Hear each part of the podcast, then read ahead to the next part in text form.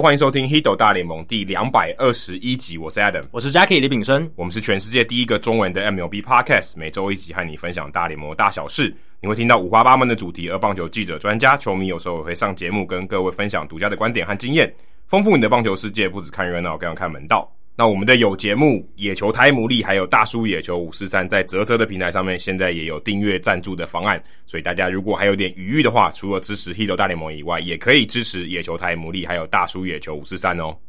好，接下来是念留言的时间呢。第一则留言是台中弗莱迪哦，他说：“两位主持人你好，开始听节目好像也两三年了，会发现 Hito 大联盟这个优质的节目，是因为哦、是因为他是堪萨斯皇家队的球迷，记得好像是。”二零一九年那年的选秀，想知道皇家队那年选秀的介绍，就非常有缘分的找到了《Hito 大联盟》这个节目，现在已经是我开车顾小孩必备在旁的优质节目。想私心问一下两位主播哦，主持人啦，应该是主持人。他说怎么看皇家今年开季的状况？感谢，就是开高走低。呃，对，但。老实讲，我是觉得皇家队还是一支蛮有诚意的球队啊。就像我之前讲过的，那当然，你用账面上的这些战力来看，他可能还是没有办法跟百袜去相抗衡，就是就阵容的那种球员的素质，还有他的整个完整度来讲。但是皇家队今年组队是很有诚心诚意的，所以我是觉得他们今年可能大概就是。我觉得五成胜率边缘好一点的话，那如果运气稍微不好，可能就是大概七十几胜这样子。嗯、开季的时候还有 Danny Duffy 还不错，对，其实他们牛棚那几支蛮强的。如果你在玩 Fantasy 的话，其实那几支蛮强的。嗯，他们的投手群其实还还不算太差，嗯、他们这几年有几个不错的投手嘛，还有 Bubich，嗯，或是 Keller 这一些，嗯，都还不错。但是我是觉得就是还是差了一点火候，他们缺乏那种很强的年轻的 core。你像说太空人有 Bregman。Korea 然后土匪这一种，哦、然后你说白袜队有 Robert 有 Himenez，虽然这个受伤，但他们还有这个 Madrigal A 也受伤，但是有那个嘛 Andrew Vaughn，嗯，然后 Andrew Vaughn 还好，今年打的真的对。真的很普通，但是他之后应该还是有很大的潜力嘛，对，对啊，然后 Moncada Moncada 这一些，然后让你比较有期待感，皇家队好像比较没有哦，对，而且他们今年的一些战力补强是从这个自由球员市场，然后一些比较资深的球员，哦、那就跟。其他这些比较符合现代潮流的球队好像不太一样，嗯、不过也是很喜欢这样子嘛，就是有一些不同的组队的方式。有 Bobby Witt Jr.，但今年应该不会上。对，Bobby Witt Jr. 在小联盟好像打的也还不错，嗯、虽然不错。虽然他最近有一个这个全垒打，然后忘记踩踩垒包。哦，对对 对，跟许基宏一样，本垒没踩到，嗯、比比 Hayes 那个还夸张。对对对，我觉得我觉得那个比较夸张，踩忘了踩本垒比踩忘了踩一垒，我觉得还夸张。他其实也不是忘记哦，他是。他到本垒的时候做了一个庆祝的动作，然后脚好像就有一点就没有踩到，对，就跟许基宏一样啊，对，有点得意忘形，往上看，对对对对对，就错过，对对对，就是蛮可惜。但总之就是有这样子一个好球员在小联盟这样，所以我是觉得皇家这支球队值得你继续支持下去啦。就是台中弗莱迪，感谢你的留言哦。但是我们的名字不要拼错，你我想你应该不是 typo，你应该不是跟 Witt Junior 一样哦，你是打着 hit。我觉得我觉得是那个自动选字，他可能手机在打的时候，他那个。要打 Hito，、哦、然后但是手机自动选字把它选成 Hit。哎、欸，现在那个你去 Google Hito 大联盟，已经不会出现 Hido 大联盟了，会压到很下面。他不不，他已经不会判断我们是卖二手车的。以前会，以前刚开始的时候，嗯、他想说你应该打错字。哎、欸，可是我往下滑还是会跑出来。对，没有，我说他会推荐。对对对对，第一,一开始他会第一个说说哦，你是你是不是要找二手车？所以他就把那个二手车行的那个资讯秀出来，最最前面的。呃，比如说你搜寻页面，它会出现在右边，嗯嗯，它就有一个哦这个。二手车行的这个地址，这些资讯现在不会有，现在不会了。他现在已经判断我们不是卖二手车的，已经区分开来了。这样对我们来讲是一个很好的事情。好，接下来是 Zhuang Wu 哦，是吴庄吗？还是什么？这个我不太确定他的中文名字是什么，但是他的标题是台南 Jacob deGrom。当年追健仔的时候开始看大联盟哦，所以也是老球迷哦，超过十几年了。随着健仔离开大联盟，哦，所以他应该搞不好是皇家迷，因为他随着健仔离开皇，但我相信应该是从洋基队开始看，应该是洋基队。对，他说从健仔离开大联盟之后呢，慢慢的很少就看大联盟了，最近开始又回锅回来看大联盟了，非常好，能听到你们的 podcast 真的是太好了，可以很清楚知道最近联盟发生什么事情，还有希望 deGrom 的自责分率能继续的往下探，毕竟他是连自家打者都能封锁的强投。说到这个封锁自家打者，这个我们的陈伟英好像在日本职棒也有这样子的封号。对 对，所以还蛮有趣的啦。当然，呃，deGrom 的消息或者是他说他的数据，我们会如果他继续表现好，我们会持续的更新。但是这个，但是这个其实是有一个有一个盲点的，因为你自责分率下探到零就不能再下探，对，不能到负的，WAR 值可以到负的，但防御率是不行的，对啊，如果一个投手他从来都没有失分，一整季都没有失分，他的自得分率是没有零，哦，是没有。诶诶，是零啊，因为它分母是对，是分母是零，所以是 OK 的。但如果是 K 呃 KBB 值，对对对对对对，它因为它没有 BB，它就是无限大。对对对对对，如果是 KB 值，它没有 BB，真的控球太好的话，那真的是无限大。然后接下来是别跟我说你喜欢棒球却没听过 Hito 大联盟，这个留言者是那个北方草原小旋风，他之前有来留过言呢，我记得我们那时候还说擎天刚，对不对？对。他很久之前就来留过，然后他说他上个礼拜的这个留言，就是 Apple Podcast 的评分评论功能好像有问题，就不见了。其实我们上礼拜其实有看到，但是后来真的不见，到周末就不见，不知道为什么。然后他说我确定我没有骂脏话，但是这个礼拜就显示出来了，已经留在上面了，所以我们也来念一下。每周都会听 Hito 大联盟的节目，是一种仪式感，更期待你们准备的主题。诶，其实我自己听 Podcast 的时候也有一种仪式感了，那种我跟得很死忠，听好几年的那一种。那他他说也喜欢听你们准备的大联盟小品，还有棒球伊甸园这两个节目。除了内容很扎实，因为时间比较短，适合时间不多的时候来听，也适合多听几次。哇，小旋风你真的是很死忠哦。他说最后想借着留言偷塞一个问题，请问今年二零二一年开机到现在所有的无安打比赛，那些投手们去年有上场吗？投的场次多吗？投了几球？请问有这种研究吗？个人猜想，会不会是因为去年投手们的手臂有休息到，所以除了科学改造和球员运气之外，其实让手臂有休息，会不会也是让弯打场次变多的原因呢？最后，谢谢你们让我持续喜欢棒球。那小草原提到的这件事情，其实应该是是小旋风，不是小草原。哎，对，我讲错，是小旋风，我把草原跟旋风搞混了。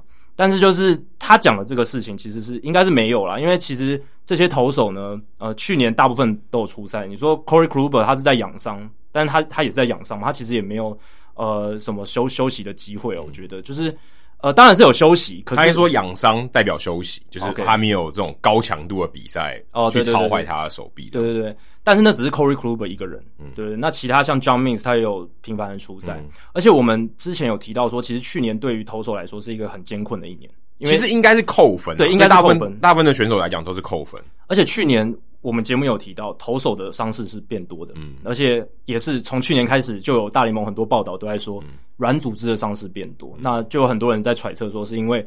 一下开机又停机，开机停机，然后训练的这个 routine 被打坏的关系。他其实问这个问题问的方式刚好错了。嗯，最近这个六个投手不是五个进上面名单啊、嗯，全部都进了，John Means 也去了，然后只有 Rodon 没有去，Rodon 还很强，其他人都去了伤病名那一次了。嗯，John Means 也去了，对不对？对啊，所以其实可能还是跟他们，当然不一定是跟玩打比赛有关系，有些。他有些投手的用球数也没有到特别多嘛，嗯，但是就可能是刚刚好不巧，就是这几个人都刚好进伤病名单。嗯，那有些人也不是特别严重，对对，所以这都是我觉得都是巧合啦，这都是巧合。而且他的逻辑有点像说，我今天休息好，我就比较强，我比较强，我就投出五万打比赛。可这个逻辑不太对。第一个休息比较多，也不见得真的比较强，啊；第二个比较强，也不见得投得出五万打比赛。对 d e g r o n 就没有五万打啊。对，不对？对，所以这个比较没有关系。其实运气还是占比较大的成分。Pedro Martinez 他虽然有投过九局的理论上的无安打比赛，可是那场比赛到到延长赛，嗯，他生涯是没有官方记录的无安打比赛。对啊，但他够强吧？他是名人堂选手。啊，他在一九九九年、两千年的时候的成绩是很多人公认史上最强。当然，今年 deGrom 可以去挑战，但是就是这么强的投手，他没有官方记录的无安打比赛，对不对？就是无安打比赛，他真的是可遇不可求啦。对，所以。有点像中乐透啦，中乐透不代表说你特别会选号码，对不对？你就是运气比较好。而且你说，若真的看这几个投手，他们也也没有是去年因为 COVID-19 就是新冠肺炎而选择不比赛的，也没有这种。只有 Buster Posey 吧，就是像 Buster Posey。说真的，只有 Buster Posey 一样，你会觉得他好像休息到，然后今年表现比较好。对，这个比较，我我觉得是去年因为新冠肺炎疫情选择退赛，然后他我觉得这样是真的有休息到，因为他是真的可以。比较放松，当然他还是有一些训练，但是不用像你在赛季期间充电强度，对对对，可以有一些充电的过程，可以有一些充电，对啊，所以我是觉得这个真的就是机运关系啦，跟有没有休息到这个倒是还好。然后最后一个其实他是私讯给我的一个留言哦，他叫孙云奎，孙云奎嘛？我不知道他的英文是孙 S U N Y U K U E I。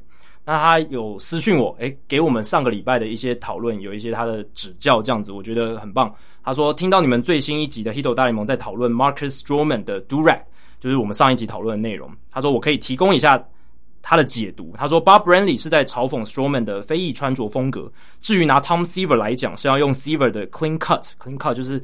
很形象很好、很干净的那种感觉，来对比和批评 Stroman 以及 Stroman 的风格所代表的非裔文化。那他说，就是 Brenly 讲那句话，我们之前节节目有提到的。他说 Tom Seaver 是白人，他当然不会像 Strowman 那样穿，所以整句话就是在嘲讽和批评这样穿的 Strowman。这不是明显的歧视，但新闻报道多用 racial undertone 来说明这件事情，因为 Durag 算是很重要的黑人文化穿着配件，在九零年代之后流行。并与黑人认同有很强的连结。那这件事另外一个很重要的脉络是已经讨论好一阵子的棒球潜规则，比如说甩棒啦、庆祝的方式啊，还有球员的穿着等等，项链那些也算了。而黑人和拉美球员往往也往往因为这些穿着或穿搭被传统派批评。其实孙云奎他讲的东西跟我们呃上一集讨论的内容蛮类似的，嗯，其实蛮类似的，算是印证了我们讲的内容应该。应该是没有错啦，应应该就是这个样子。对，我们也有讲到 undertone 的这个东西，对，所以呃，这个东西真的是比较呃，怎么讲？就是你要去深入了解美国文化哦，才会察觉到的一些东西啦，在台湾比较难感同身受。可我觉得这一方面也真的是因为黑人现在是正在算比较在势头上，嗯，这件事才会被拿出来，像我们这样子，或在美国的主流媒体上有一些这个讨论。不然，如果真的是亚裔的话，我觉得这个就很少了。嗯，而且对啊，从政治正确的立场上，嗯、这个讨论也是符合这个风向的那种感觉。嗯、所以，呃，美国媒体会有比较多的报道。其实它是一件很小的事情啊，但是我看美国媒体的报道还蛮多的。那可能就是因为这样子的原因在里面。哎、欸，如果你骂白人，白人搞不好也觉得不爽，可是他可能就不会成为新闻。对，对不对？他可能就觉得啊，没有啊，就是你就是就是这样子，对不对？嗯，也不会觉得啊，你就是侮辱某一个种族。我觉得有时候会变成这样诶、欸，就是太极端的时候，嗯，太极端的时候。当然，呃、如果是，但我觉得 Stroman 他自己没有出来一直讲，一直抓这个点不放。我觉得至少他知道这个分寸在哪里。对，我觉得 Stroman 做的很好的是，他知道这件事情是对这个还还还是有点歧视的意味，他有出来表示，但是他也不会说。我就死抓了这个，一直往死里打，嗯，也不用做到这个程度，嗯、因为他真的不是一件太严重的歧视，而且重点是，Branly 他后来的道歉，我觉得算有诚意了，对，这个也是 Branly 他有处理好的地方。好，接下来是冷知识时间。这一周我在 Athletic 上面看到一篇文章，是 Rustin Dodd 他写的一篇文章啊，他选出大联盟史上最棒的三十首入场曲啊，当然第一名就是 Mariano Rivera 的 Enter Sandman。那这个歌当然很有名，然后接下来还有其他二十九名。那我看了这篇文章，其实我发现他都比较喜欢古早味道一点哦，现代的人反而比较少。那我好奇啊，问一下 Jacky 说，你知道哪一队是最先开始使用这种 Work Up Music，然后是用播放的吗？是用音响系统播放，对，是用音响系统。因为我们之前有介绍过 Nancy Foss，他是用弹的，对，他是用风琴弹的，那种不算。他也会因为这个打者不一样而派出他的歌，但打者没得选嘛，嗯，他就是哎、欸，我我想放什么歌就放什么歌，有时候可能还嘲弄客队的球员。那是什么时候开始？哪一队开始有这个做法？如果我来想的话呢，应该是一种一些比较新潮的球队吧。应该我会给你一个提示，对，嗯。小熊队是最后一个，因为小熊队 Wrigley Field 是最后一个有装这个 PA 系统的，而且他们在音乐上有他们很重要的传统。对对对，就是用 不光播报员带带头唱什么之类的，对，啊，就是一个蛮传统的一支球队，而且他们也是最晚接受这个夜间比赛。对对对，他们很多都是最晚接受的，所以好像也可以理解他们是最后一支接受这样子播放音乐、这种 Walk Up Song 的这种文化的球队。那我自己刚刚想的是，呃，比较新一点的球队，但我不确定是要多新诶、欸。我给你个提示好了，好，是一九九零年代，九零年代嘛，其实就是一九九零年呐、啊。OK，、嗯、就是一九九零年，嗯、所以一九九零年两次扩编还没发生，对不对？对。好，那我猜会不会是运动家？呃，哦、运动家，因为那个时候，可运动家球场那么烂，可是他们也是一支老球队，但是因为那个时候有 Bash Brothers。我不知道，我随便乱猜的，就是 呃，有那个 McGwire 跟 Jose Canseco 他们那时候最红的时候，然后这个球迷的热度应该是蛮高的。其实运，如果你有看运动家比赛，运动家比赛特别吵，诶，运动家比赛是少数今天场上完全没有发生任何事情，嗯、我可以知道这场比赛在运动家主场比赛的主场，因为他们会一直摇那个铃，对，然后会有那个有人在那边打鼓什么的，只有运动家的主场才会有这种情况。对，我会先想西岸这一边啦，因为西岸就是比较在棒球史上算是比较新的发展的地方。哦，然后像运动家在湾区，那我可能觉得道奇有道奇当然也是一支老牌球队，嗯、可是他们是流行文化的重镇嘛，这个流行音乐文化的重镇，或者是水手这几支是我觉得可能会是，嗯、当然我可能错离谱了。哦，对，意思就是说新潮一点的球队比较有机会。对，新潮一点，当然我刚刚讲。道奇或者运动家，他们队史很悠久，可是我是觉得他们在九零年代的时候，算是年轻人应该算蛮蛮喜欢的球队。为什么不是巨人？对，巨人我刚刚也有想到，对，巨人我觉得也也也有可能，对。但是巨人的话，我觉得传统感给我的感觉稍微重一点。我我、哦、我自己的感觉啦，这是我自己的感觉。哦，例如说他们这个球衣后面也没有名字，对吧、啊？对，很传统，对啊。而且就是不知道哎、欸，就是他们给我的历史感强一点。对，那明明就是一起搬过来的。对啊，是一起搬过来，而且老实讲，你说论历史，道奇队应该更久啊。对啊，历史感也很重。但我就觉得洛杉矶道奇的那个地方就是很……哎、欸，天使也蛮久的啊。哎、欸，对，天使也蛮久的，会不会是天使啊？而且天使比较年轻啊，对，是。哎，对啊，对。但是不知道哎、欸，我就是直觉，直觉。天使其实就也是跟迪士尼很有关系，对，娱乐产业娱乐感比较强。对，这也是一个，只是。啊，对啊，娱乐感，只是我不知道一开始的 Walk Walk Up Song 就是这些驻场音乐，它走的是什么风格？因为现在、哦、现在很多都是嘻哈嘛，现在很多都是什么？跟这个，可是这跟球员的这个喜好有关啊，对，大部分是球员挑的啊。对对，但我不知道那个时候球员的喜好会是什么。我觉得这跟城市的文化也可能有一点关系哦，因为因为奥克兰，你之前可以越来越分析，越来越厉害了、哦。因为你之前我听你很多次介绍奥克兰那边。就是很多那种嘻嘻哈饶舌，而且有很多歌手从那边出生。MC Hammer，MC Hammer，对，所以我才会联想到运动家，然后再加上有 Bash Brother，他们那时候穿的很，就是有一点有一点嬉皮感嘛，应该也不是嬉皮感啦，就是他们是一个很火热的球员，这样子，就是年轻人很喜欢的那种球员，对吧？好，大家猜猜看是哪一个哦？这个其实在这个官网上面有一篇文章就有写到答案，给大家可以猜猜看。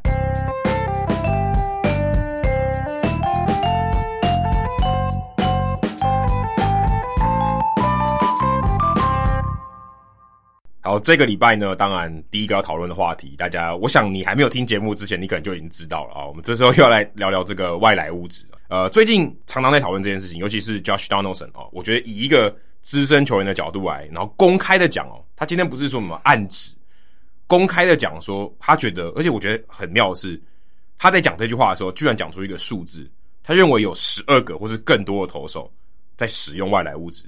当然也包括 Gary Cole，对，他除了是公开讲，他是指名道姓的讲啊，他就讲到 Gary Cole，对，但指名道姓啊，Gary Cole 有有道姓讲，但我觉得道指名道姓还好，而是十二个或更多，我觉得这个很怪诶，是他是想要说一打吗？没有，我觉得是他不是有在收集影片吗？对他收集到影片证据大概就是可能十二个左右的球员，然后可能有标签哦，哪些球员这样，诶十二个的意思就是说，诶我今天大大概知道很多，嗯，十二个意思是说我好像白名单一样，我就知道这十二个。的意思，对啊，所以我我觉得他就是有掌握那十二个人的影片，但他自己可能内心觉得一定有更多，但是光他自己就可以收集到十二支影片哦，所以他是你说他的手上说哦，我的底我的底牌就是十二个，对，不一定是十二支影片，有可能是十二个球员，但是好多个影片的证据都能指出他们有在涂抹这些，他干嘛要讲十二个？就直接讲 Bauer 跟 Gary Cole 就好了。他已经讲出 Gary Cole 了，然后 Bauer 就是大家都知道，但是已经不用讲了，对，这个是太明显了。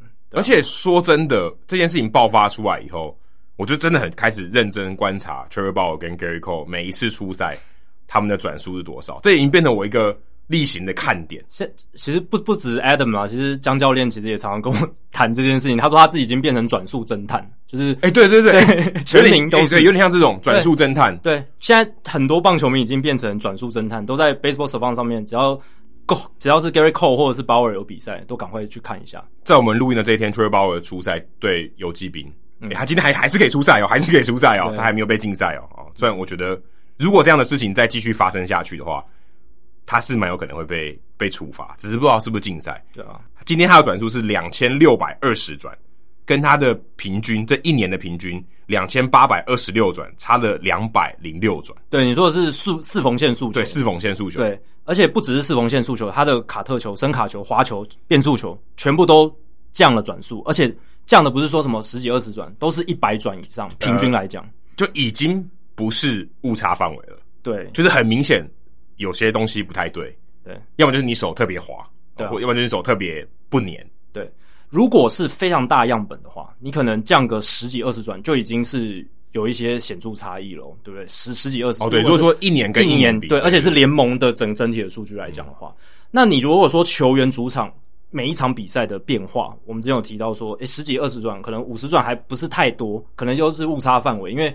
Statcast 它也不是百分之百准确，这个要跟大家沟通一下。数字其实坦白说，我们刚才讲两百零六转，其实这个这样说法也不完全正确，因为那个差一差二，其实它是有误差的。对对对对对，它不完全，但就是大概知道说大概两百两百转左右。而且 Statcast 有时候有一些球它没侦测好的话，它会出现很极端的这种偏误值，但它会把它扣，它应该把它扣掉。但是我听 Matt Pedriello 他们的官网记者说，是有可能还是会算在里面，哦、所以会造成误差。对。他们就是说，他们在，因为他们这一集这这个礼拜有录一集 podcast，他们就说，其实这个 Starcast 并不是最精准、最精准，当然是一个很好的参考依据，可是还是要注意，它不是最精准。可是我觉得平均来讲，超过一两百转，这个就已经就像你讲了，超出误差范围是。已经可以作为有显著意义的分别了。那 Gary Cole 对到 Josh Donaldson 那一场对双城的比赛哦，冤家路窄，刚好就遇到。我也不知道 Donaldson 他是有算好说，哎，洋基队要来我们主场打比赛，嗯，哦，所以我可以讲这些话，大家可以来看好戏，卖一下票这样子，搞不好会直接砸我。哇，结果两 K，对，也还蛮糗的。而且 High Fastball 挥棒落空三振嘛，我记得有一次他，他感觉特别用力丢，嗯，我不知道。但我们可能有一点那个脉络上面的猜测，就觉得哦，他是不是比较生气？但他们两个彼此都知道啊，都都很清楚这件事情。对，可是我说，如果你不知道这个脉络，你就觉得哦，他只是很用力。对，那如果你看了知道这个脉络，就感觉他特别用力。而且重点是投完三针之后，Gerrit Cole 好像还往这个本垒板那边瞪他，看了久一点，看看了久一点，花花了久一点的时间。可他的四缝线也只掉了五十三转。啊，如果根据这个 Baseball Savant 上面的数据，其实好像也还好。其实他前一场先发跟前前场先发来比，他的转速是上升的，整体的转速是上升的。对，但是他前前场跟他之前比较是掉蛮多的。那所以呃，当然这个转速的这部分呢，这两场来看，Gerrit Cole 还是下降，整体来看还是下降，嗯、跟赛季前半段至少它不是上升。对，整体的趋势，如果你画一个趋势线，它是往下的，所以这个是。我觉得还是可以看出一些端倪，而且你从 Gerrit Cole 他在那个纽纽约邮报记者 Ken Davidoff 的这个问答里面，他支吾其词嘛，因为 Davidoff 直接正面直球对决问他说：“你有没有用那个 Spider Tack，就是那个粘性物质？”嗯，那 Gerrit Cole 就是不愿正面回应，他不想说谎，但是也不想承认，所以最后就是一个很荒谬的回答。可是我必须我看我必须说，我看了那个影片以后，其实我觉得他前面有一段支支吾吾，对不对？嗯，我觉得甚至。也有可能是技术性问题，就是那个，因为它是远距的嘛。然后说 Zoom call，对啊，哎、呃欸，我们录音也会这样吧，对不对？只是它刚好发生在一个不太妙的时间点。可是他后面那个，因为它后面其实我的感觉啦，嗯，他后面东西是有准备好的，就是一个官方的回复，对，非常你不会，你不会觉得他说他突突袭，然后他不知道该怎么回答，没有，他其实有准备好一套这个答案，他讲的很流利，很顺畅，对，所以你不会觉得说。他支吾其词，因为他已经准备好了，你懂我意思吗？就是如果你听到他后面就觉得没有，他已经准备好，他不是，他不是说，哎、欸，你怎么会突然知道这件事？你怎么会突然问我这个？对不对？对，但是他给出的答案就是一个 non-answer 啊，就是完全没有，就是、没有，他就是要给 non-answer 啊。对啊，对啊，对啊，所以这个就透露出了他并没有要承认这件事，也没有要说谎，所以间接的某种程度上是默认了这件事情，默认了 Davidoff 的指控。就是、呃、还有 Josh Donaldson，Josh Donaldson 的指控，因为如果你真的没做的话，你真的可以严正出来否认嘛？就说我我真的没有做，没有没有用。就像 Jacob DeGrom，对啊，Jacob DeGrom 还蛮夸张的。我看他所有队友，不知道是串联还是连署、嗯，每个人都出来说他是干净，他是干净的，他是干净的，他是干净的。对，这个就会增加他的那种信任程度，嗯、大家对他的信任程度。好像只有他会，其他的投手好像没有人出来说，哎、欸，我我家投手就是没有。我家投手没有，所有的捕手出来说，我家投手没有。当然也是因为 Degrom 他风头很高嘛，就是他他现在受关注的程度很高，而且林木清也没有出来说大谷没有。对，就是没有没有人这样说嘛，对不对？对只有只有没有没有只有 Degrom 有人护航诶、欸。但是要注意的是，就是有时候球员的转速很高，跟他的球速有关系。球速很快，转速也会变快，这个是一个大家要注意的点。可是 Gary Cole 那场比赛还多了快一迈。对，如当如果当球速快，转速降的话，这就是有问题，这个是毋庸置疑的。但是他有怒气，他可能丢特别用力。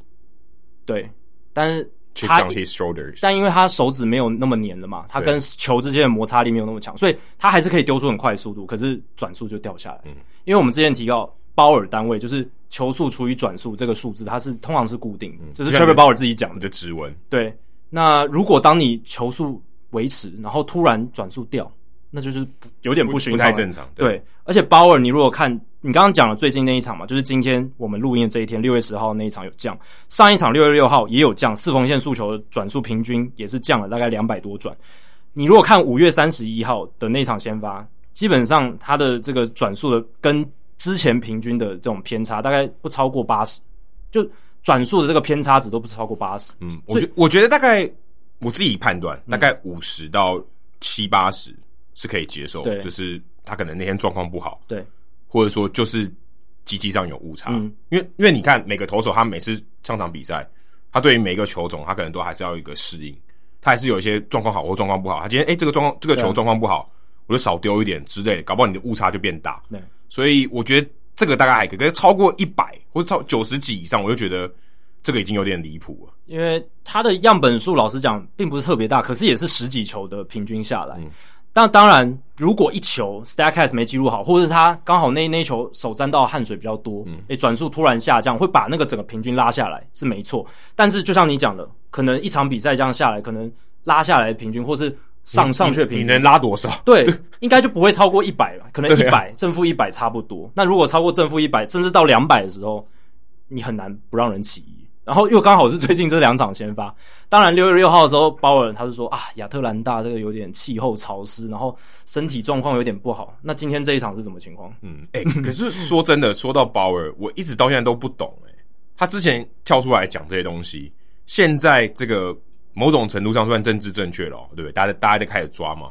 啊，你为什么不出来说句话？因为他自己用啊，没有没关系啊，没有。我说我我现在都没有，我我现在都没有说我要指控他有没有用，嗯、而是他应该出来说话，说没关系，你们这些人就是有。对，但但我觉得就是因为他自己有用，所以他出来说完全没有任何说服力了。因为大家趁证据都摆在眼前、哦可。可是大家一开始会觉得有，不就是因为他出来说？对，因为那个时候他出二零一八年他开始指控扣指控太空人的时候，那时候他没有用啊。那个时候他还没有用，那是到二零一九年，大家发现说没有，他现在用，他就是一个以身呃以身试法，可以这样说吗？不能说以身作则，以身试法。对，但那他就要承认自己有用。我对、啊、我说那那他干嘛？他现在也没差啦，就我就承认我有用。但这个从经济团队的角度来看，他的这个形象应该不不能这样讲话吧？你就不能公开出来。他之前讲那么多，对啊，但是他是指控别人。对不对？指控别人，然后那个时候，哦，所以现在他自己就要不行了，这个标准就不一样了，就不一样了，对吧、啊？就要有一个双标仔，双双标仔啊！所以他至少到目前为止还没有出来跳出来承认，他也没有出来，他没有说任何话，对，也没有指控嘛，对不对？嗯、他一直在闪避这些问题，所以很明显的就是他没有要正面迎接，他应该是头号大将军啊，对不对？对啊，如果在以这个舆论就这件这件事情来讲，他应该说大家一起来当侦探，对不对？嗯，来 来找谁的这个转速有问题。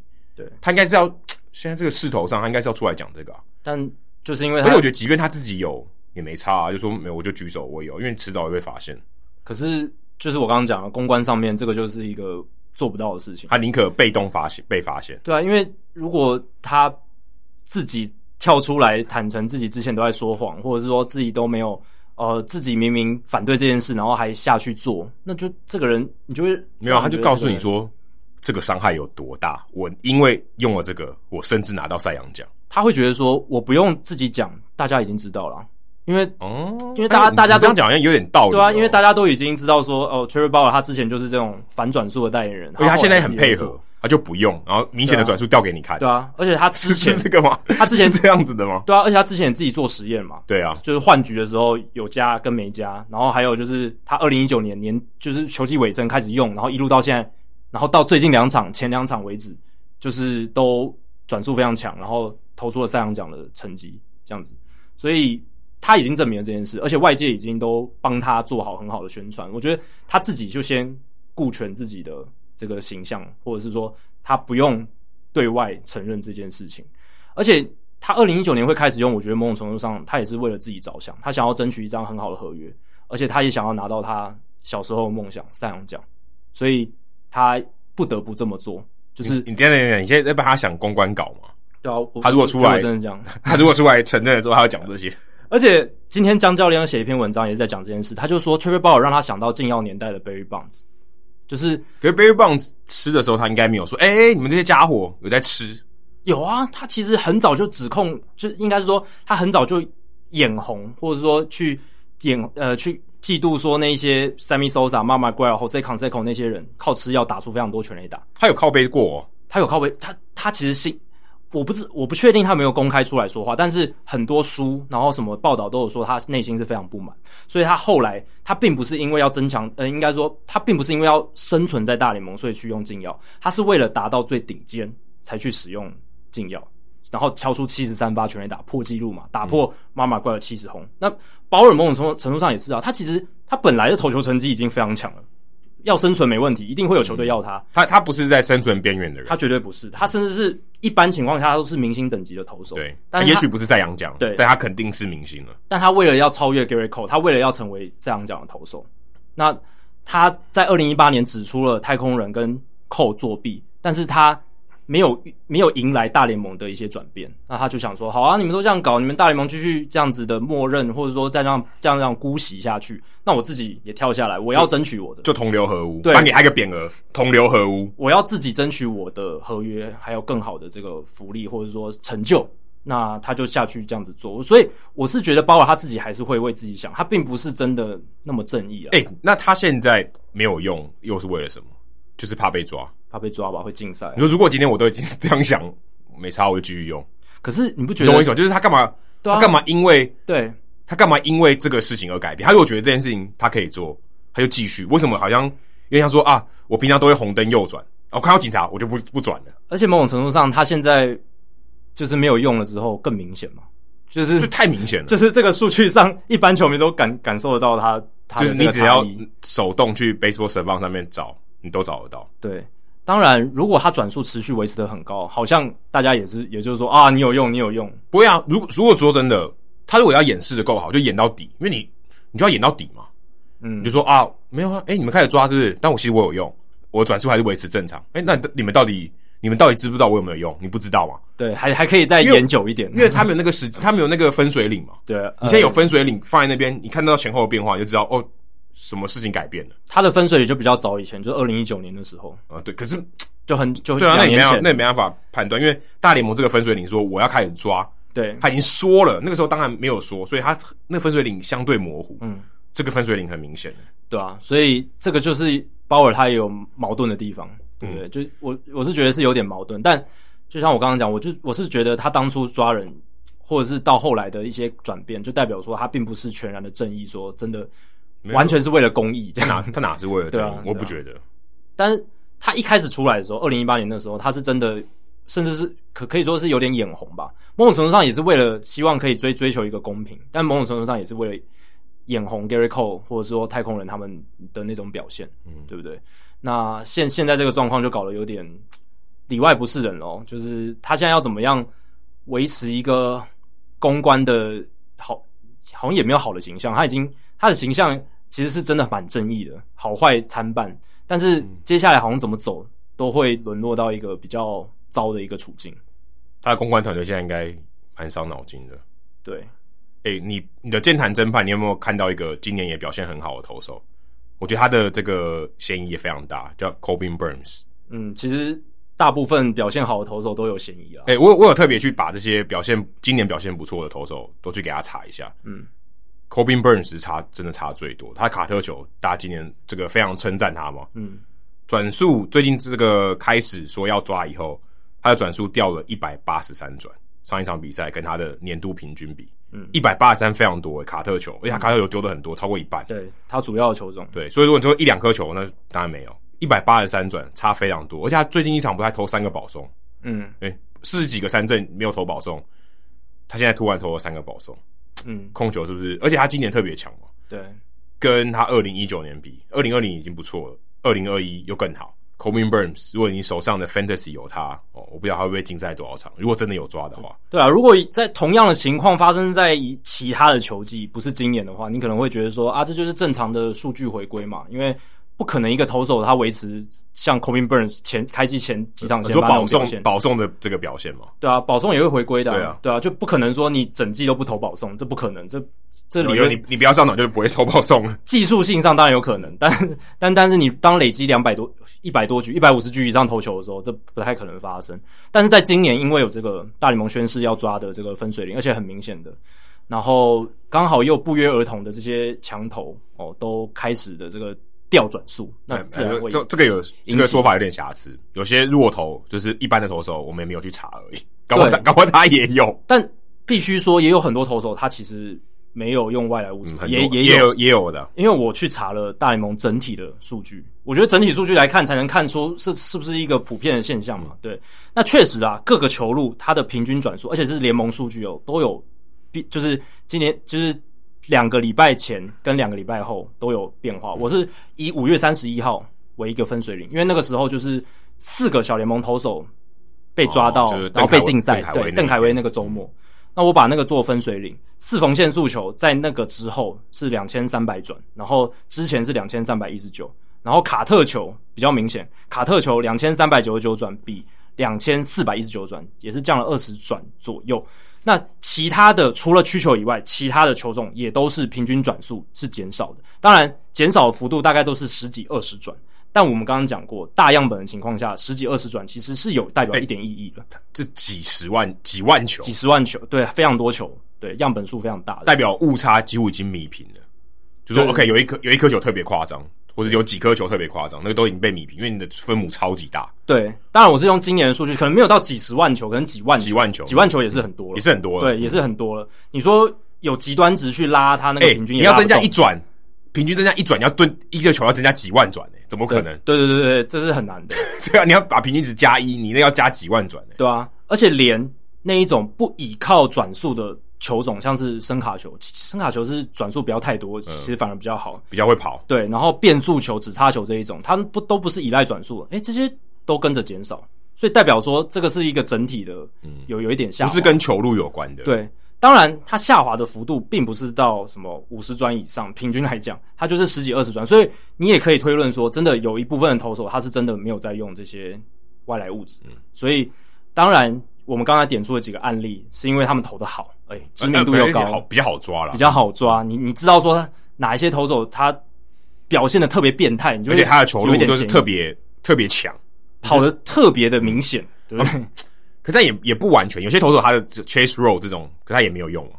但他就是那一颗球，但他今年没有没有什么出色，因为他我我举例就是有那种很变态、恶心滑球。我觉得滑球、曲球跟四缝线速球这几颗球尾劲特别强的时候，就可以特别注意。嗯，那你如果说变速球、直插球、二缝线速球这这种还好，就还好。那个像 Devin Williams 的变速球，他也不是靠诶没有那个，我觉得他如果涂了，他会更惨，应该更容易被打，就比较会转。对，比较会转，他更不好，他手就没那么软啊，嗯，他就粘比较久，因为他的那个转轴非常特别，嗯，他的那个是用螺旋球那样子的方式转出去，所以他的手特别软，对啊，他的手这个触感要很好，嗯，那你用那个怎么可能？Spider Tag 怎么可能触感好？控制力就不会那么特别，不会对啊，不会那么细腻了。而且今年这个 Williams 他的成绩也没有像去年那么好，就是对状况控球有点有点，他开季蛮蛮差的，对。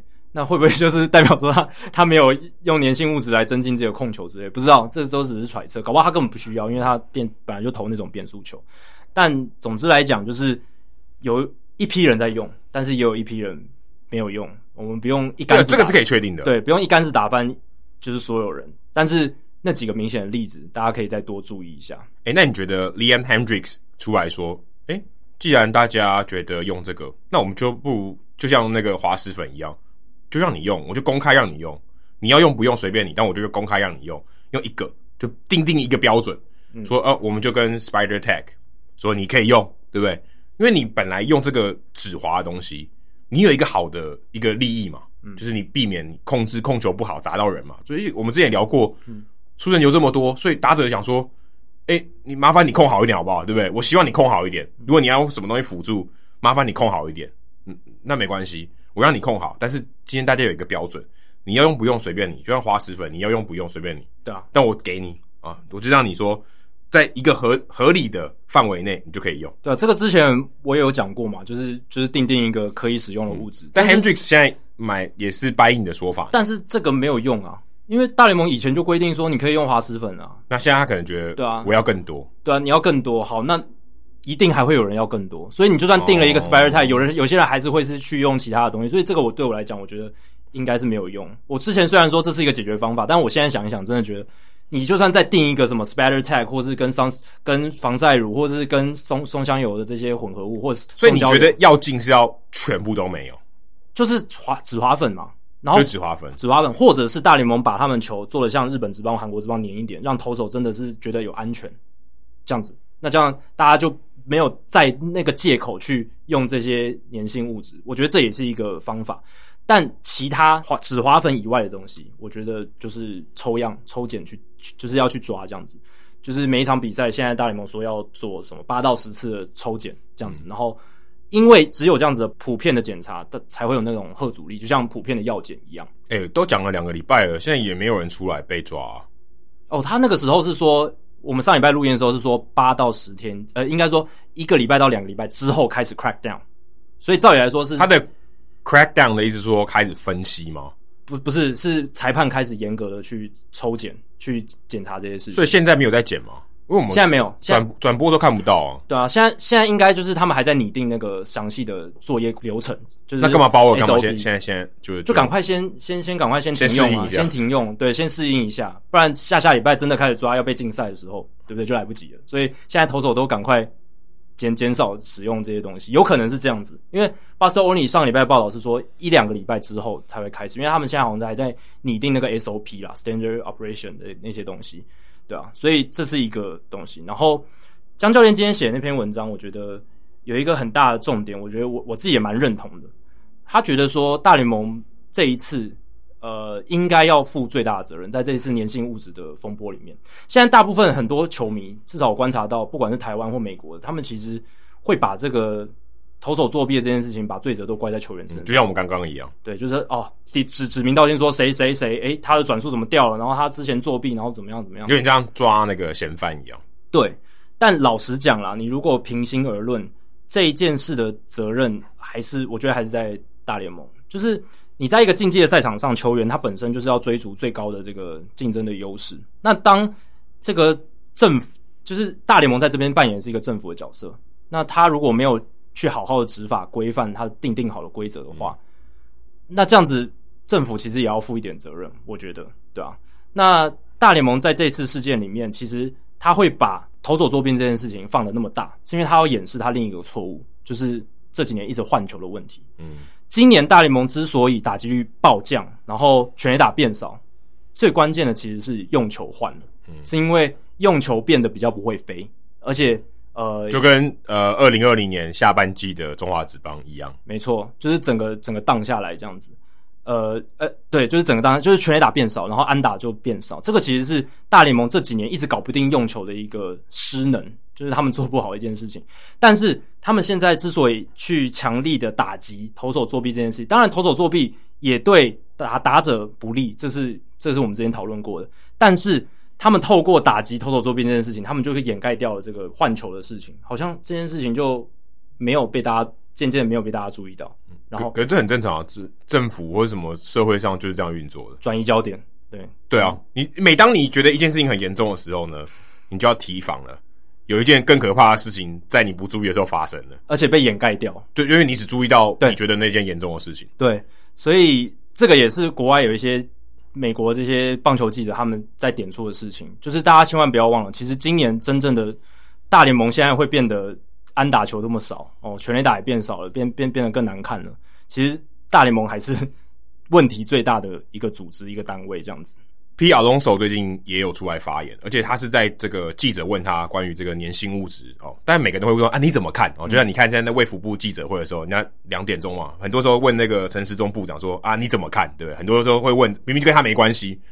P. 阿隆索打者，他又没在用，对不对？他可能就是握棒的时候也用那个松焦油而已。问他这个东西，但他当然也有回答他，就比较像是安全性，他支持说，OK，你要用。就跟 Liam Hendriks 一样，OK，你就你就用，反正我为了，因为对对于他来说，他的观点是，他不想要被那种一百迈、九十九迈，然后失控的球直接砸到我身上。如果你可以减少失控的球，对我来讲是福音，那我当然要支持。OK，那其他东西他就暂时他当做忽略这样子。但他也突然就讲说，跟呼应 Jackie 的这个说法，他觉得用球对他的伤害很大，因为他今年打得特别烂，才十轰哦，十轰听起来双位数对不对？但现在已经六月多了。我帮他算了一下，如果到一百六十二场，按照他现在的这个出赛的频率，他只能打二十八轰，跟他新人年打五十三轰的这个频率来比，差太多了嘛。而而且是新人年他也是打一百六十二场完整的赛季，因为他打更少，所以你看他当然会有点不平嘛。说，哎、欸，我我的全垒打产量几乎减了一半，当然不能说他的实力变差或什么，就先不管，但他会很明显感觉到对我吃亏啊，换球不谈啊，我原本是靠全垒打过过火的这些选手。他觉得这对我来讲，诶、欸，我之后要进这个薪资仲裁，诶、欸，我全垒打变少，我很难谈诶，对不对？嗯、你不能跟他说，诶、欸，都是联盟换球啊，说这个抑制我的成绩，嗯，他他不会听这个啊，对不对？因为大家都抑制嘛，对不对？公平性的来讲，大家某种程度上对打者这个标准来讲是公平的。他觉得说，你这样不是图利投手，对啊，你就投手拿比较多钱，我拿比较少。但我觉得这件事很很有趣的是，记者本来在问他这个偷偷作弊的事情，他突然话锋一转，就讲到换球的事情。啊、所以，所以我刚才就想说，他一开始他想要有点借题发挥。对对对对。但也有可能是因为他可能最近刚好脑袋里面就在想这件事情，对，他就想就讲出来。我觉得这一部分是反映了就是球员先跟就劳方跟资方现在关系关系非常紧绷紧绷的一个状态，因为这就就像你讲的，他是一个借题发挥，他想要凸显出。呃，球员方对于资方的不满，这几年来的不满哦，应该就是他没有拿到他该拿的钱啊，我觉得。但老实讲，他现在也还没有到他这个薪资仲裁的那个状况嘛，他他现在才第第三年，第三年而已，对，第三年而已。但老实讲啊，他这个说法，老实讲是比较没有依据的啦。就是他说大联盟换球是，就像你刚刚讲的，大联盟换球是为了压抑特定年份的特定族群的球员，像二零一九年。全垒打变多了，就是为了压抑那一年的自由球员投手，或者是要进入薪资仲裁的投手。那今年呢？今年因为有一批很厉害的游击手要进入自由球员市场了，所以大联盟在换球，让球变得对打者不利。这是他的。我觉得这个例子有点瞎了。有一批游击手要进到自由球员市场了，哦，压抑他一下。对啊，因为他其实他的说法就是这样啊。对，但我觉得这个结论有点跳太快，而且他，啊、我觉得他这个就暗示说，啊，你联盟是跟老板串通好。要把大家薪资压低，哎，对啊，对啊，比如说啊，你的表现就这样，你原本值三千万的，可你今天打这样，我给你两千五。他就是指控联盟在跟老板勾结啊，就是但他没有讲出这件事情。对对对，他他是用用球一直换球这件事，但这个跳的有点太跳跃，太跳跃啦，而且一直换球这件事情，就是你看从这一点也可以看到球员其实也很感冒这件事情，球员本身都知道大联盟一直在换球，欸、很感冒。可是他创这个新人全垒打纪录也是因为球、欸，诶也拜球所赐啊，对啊，所以其实。他其实某种程度上，我们可以说他是既得利益者。是啊，对啊，因为他如果今天球，呃，二零一九年那个球没那么弹，啊，你打得出五十三轰吗？对啊，对不对？但对啊，简单来讲就是这样。而且这个阴谋论真的不太可能是真的啊，因为二零一九年那个时候，投手的这个自由球员表现的还不错啊。这个 Gerrit Cole 签了九年三亿两千四百万美金，Stephen Strasburg 七年两亿四千五百万美金，Zack Wheeler 那年也签了五年一亿一千八百万美金。嗯一个休赛季出现三张破亿美金的合约，诶，这个还算不错吧？而且大都会他们自己的总管 Zack Scott 他自己也跳出来，然后去反驳阿隆索的阴谋论，所以连自家的总管也不挺嘛，就说，对啊，他在他对立面呢。对，但是但是我我觉得 Zack Scott 说的很合理。现在哪有球队会看就是普通的这些数据？大家都是看经过标准化的数据，根据。那个年代，那个当年的联盟环境，还有球场做校正过，像 OPS Plus 或者是 WRC Plus、嗯、ERA Plus 这些东西，所以他们一定会去针对那个环境做校正。今天你就算你在全垒打满天飞的年代轰出了五十三发全垒打，可能也没有那么优异。你在二零二一年这个打击率非常低的年代，你打出了三成多的打击率，联盟也会非常照顾你。或者是你在二零二一年投出非常低的防御率，那没有像二零一九年投出非常低的防御率那么出色，这些都是会去做校正。我觉得还有一个盲点啊，他因为你刚才讲那个东西是相对的，你跟你同期的人、啊、都是做比较，还有一个标准化的过程，所以它是相对的。啊，你拿那个绝对的数字，就像我刚才说，对，你现在五十八，我帮你算，你现在今年只能打二十八，你觉得我变少，可是二十八搞不好还是很优秀，在今年很优秀，对，对。但现在还看起来还好，但的确，对，只是说你不能二十八跟五十八这样比，但你也，但你也必须说他会这样想也，也也是很合，也不是很愚蠢啊，比较直观会这样想，比较直观说啊，五十八变二十八，退步很多，对不对？嗯，好不好其实他真的没退步。就像转速的问题，他也是比较直，他可能是从一个打者安全性的角度比较直观的去想，他没有考虑到说联盟普遍的转速大幅度的提升对于他打变化球有多么的不利，他他他没有想到这件事情。他可能想，他可能搞不好想的也是说大家都不利，我、呃、其他八棒也要面对到这个投手，我我没差，对不对？对啊，我没有比较吃亏，但是他就是避过了他所有逻辑有瑕疵的地方，对，对啊，然后对啊，就是回回到而，而且有公平性问题，没有用的那些投手那就不公平啊，对不对？对啊。对啊，所以也是一样。对啊，而且回到他的阴谋论，你说今年呃，Jacob deGrom 他虽然防御率这么低，但是呃，跟联盟平均比起来的那个程度，才是真的我们需要去比较的。所以，我就发现 Zack Scott 很喜欢出来吐槽自己的球员跟自己的教练，其实也不太好哦。对，也不太好啊。之前他不是吐槽他们领队的那个就是非是那个老鼠说嘛，嗯、老鼠跟呃浣熊，老鼠浣熊，他也出来说自己的球员的。不对，就，就是你干嘛这样？就其实他可以不用讲，他可以对这件事不用发言的。但是沉默是金，显然这个饼要送给他。Zack Scott 就很喜欢跳出来讲自己的球员的不是。当然，领队那一次跟 McNeil 的吵架，或者是这一次 Alonso 的发言，确实都有一点不太 OK 啦，是没错。可是呃，可是我觉得 Alonso 这个事情，我觉得 OK，因为他就是他球员，他怎么想，我觉得 OK。对啊，对啊。但是你那个明明就是球乐球队不乐意看到的事情，就是你们两个在争执，而且被排到。嗯，然后，但我觉得 Alonso 他这样跳出来讲。就是等于是摆明了，就是跟资方挑明，就是要跟他们对干的那种感觉，对啊。可是这这也很正常啊，嗯，对不对？这在劳方的这个市场里面，只是他的阴谋论实在太不合理了。你要对对对，但但但他这个行为是我觉得合理，只是说你这个说法有点站不住脚，或者说你觉得合理，OK？可是我们我们认为，呃，你这样这个跳跃的这个逻辑有点不太对，对，所以。他的阴谋论是有一点不智，但是至少是他的发言凸显出现在球员跟老板的关系并不好。然后今年休赛季要发生什么事？下一章的劳资谈判。对，我们好像一直在威胁大家，明年可能看不到球赛。我们当然是不希望这件事发生，但我们会这样做是因为我们希望就是唤起大家的意识，因为人比病毒还可怕，病毒可能让你的赛季缩减，对，人可能直接让你不打，对啊，一九九四年我们就看到世界大赛连都停办了，所以我们是希望呼唤唤起大家更多球迷的意识，然后。让大联盟或球员工会知道说，诶，有很多球迷在关心这件事情。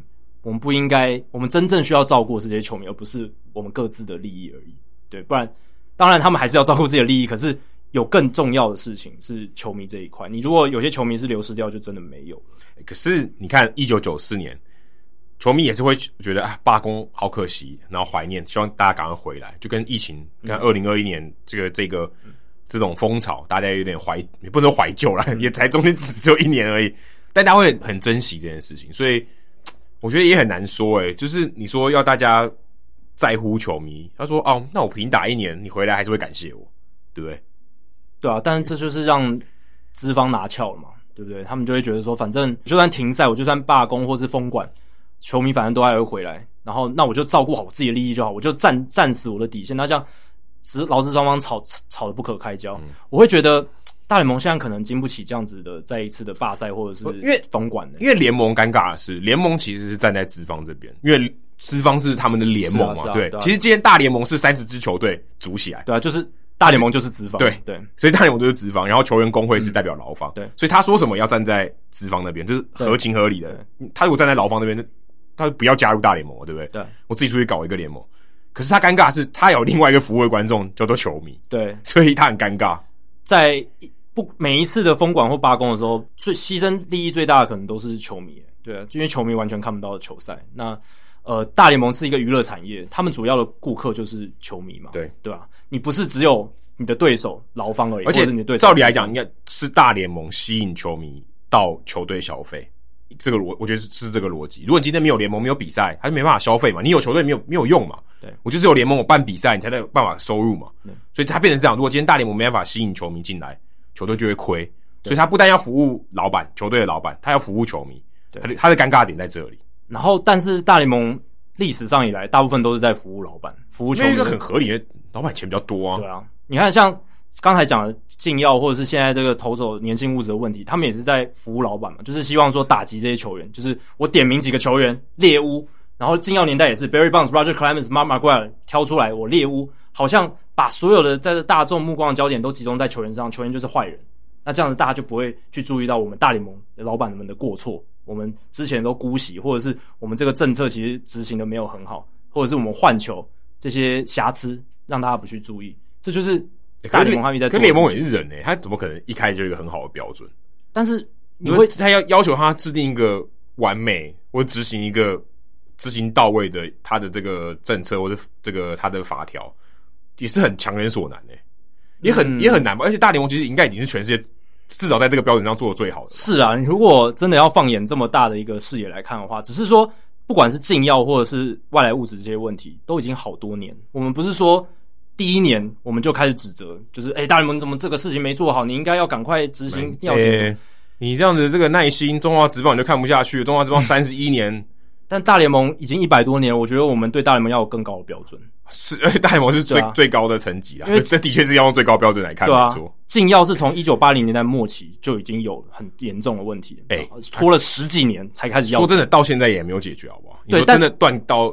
断掉没有？当然不可能完全杜绝，就像法律不可能完全杜绝犯罪一样。可是至少大幅的减少，跟一个无政府来讲，已经是很好了。你说九零年代那时候多夸张，对不对？但是从两千年代开始有药检之后，至少这个一定没没有像以前那么猖獗。而且我们也看到说，很多 三十五三十五六岁的球员就正常的老化了，不会像在九零年代三十五六岁的时候，每个都三四十通，对不对？嗯、叫科隆再回来打，对啊之类的。那粘性物质现在也是嘛？你看到转速真的掉下来。那当然后半季我们可以看是不是真的三振会有所下滑，然后打者有所反弹这样子。这个我们可以持续观察，但我觉得这个几率蛮高，所以代表说大联盟只要有做事的时候，诶，是真的有改变。但是他们就是拖了好几年。可我觉得最大的问题还是说他们感觉标准一直在换诶，就像用用用球这个问题，这个我觉得很严重，因为就是让我觉得这个最重要的是，呃，你说你今天执法的这个标准或是这个松紧程度。嗯没有办法拿捏很好，或是你没办法一次到位，这个我我懂，因为不可能一次到位的。可是你的标准你是可以守住的啊，你不要说诶一下弹一下不弹啊，这样你这样大家很难适应。对，而且你你好像就会让有 PR 龙手这种怀疑，就是啊，你是不是在做什么事情？在在勾结怎么样？对，就是你是不是做这些事情有一个目的？也许就是真的只是你标准没有拿捏好，但是人家就怀疑说。啊，你是不是有一些其他的目的要去做这件事情？其实我觉得这跟裁判好坏球很像，好坏球的这个好球在判决没办法到百分之百精准，可是我们要求是什么？是一致。我们之前节目聊的一致是最重要。大联盟也是，因为这个都都都是两个字，就叫执法。对，大联盟也是，这个就是在这个外来物质这个事，呃，用换换球这件事情上也是，我们不要求说你的球一定要多做的多完美，可是我们至少你每每一年尽量。标准一致嘛，规格一致，你不要，因为因为说真的，每一颗球也不可能一一模一样，啊、这个这个这不可能，一定会有一些制成上的一些瑕疵，而且大家知道，大联盟用球是手工做的，对吧、啊？是一定会有瑕疵，一定会有标准的问题，一定会有的。而且运送的过程或者是实际拿到球场，对，都都会有一些问题。你没办法做到百分之百完美，可是至少它的规格设定的都是一致。你不要每一年从他们从二零一五年到现在，就是几乎每年都在换来换去，然后当让球员。打者、投手无所适从，教练也觉得莫名其妙。现在是怎么样？就是球一直换来换去，搞得很，就是大家大家都不知道该怎么办。而且重点是，他们又喜欢放消息，不敢直接面对大众。我觉得这也是一个问题。像换球的事情，他们都是发 memo，私底下发 memo 给给这些球队，没有公开的讲哦。但是又一方面，另一手又泄露消息给记者，让他们把这个 memo 流流出去。我就觉得这到底在干嘛？你你为什么要做这样的事情？你你要换球好啊，那你就公开的跟各位讲。我，我这个我可以理解，因为他不想开记者会。对啊，他他不想要正面迎接这些问题嘛。这就是因为记者会还会有一些无法预期的问题。他如果今天说我就发新闻稿给你，啊，你没得你没得问，对不对？就只有单一的我这个这个说法，我不给你问，那我觉得有差。他如果今天说。我要公开召开一个记者会给你问，他要接球，对他他要回答的，他不想要他不想要这样子，所以我觉得这个他做法是有他的这个理由的，对啊，所以不知道我是觉得大联盟要再好好的这个加把劲啊，就是还有很多可以进步的地方。然后今年球季末的劳资协议，希望不要封管或者是球员罢赛，希望可以顺利的让明年球季可以进行。我觉得大家身为球迷也不用太那个，也不用太担心或焦虑，说啊如果没有球，是大联盟搞个玉石俱焚没有得看。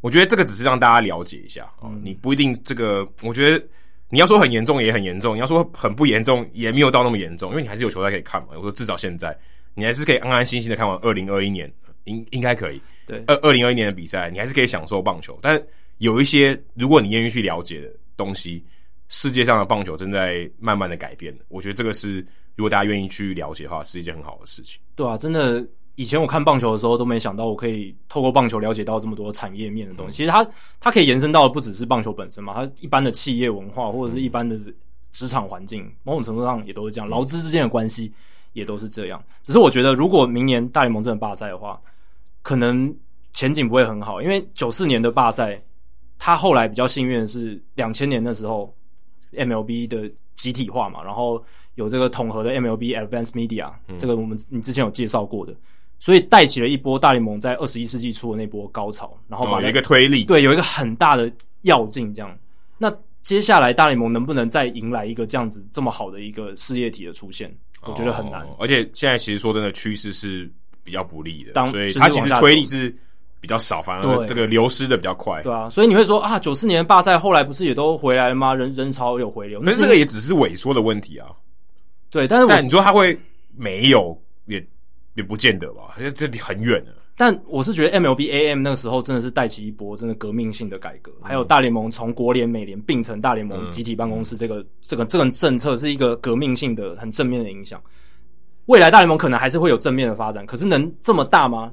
如果罢赛的话，它能够会有迎来一个新的正面的改革，把这个这么大的损失弥补回来吗？我觉得是一个，哎、欸，这个这个我觉得真的还是事在人为，这个我们很难帮他说什么东西。对、嗯，搞不好改个规则，只有 Epstein 对不对？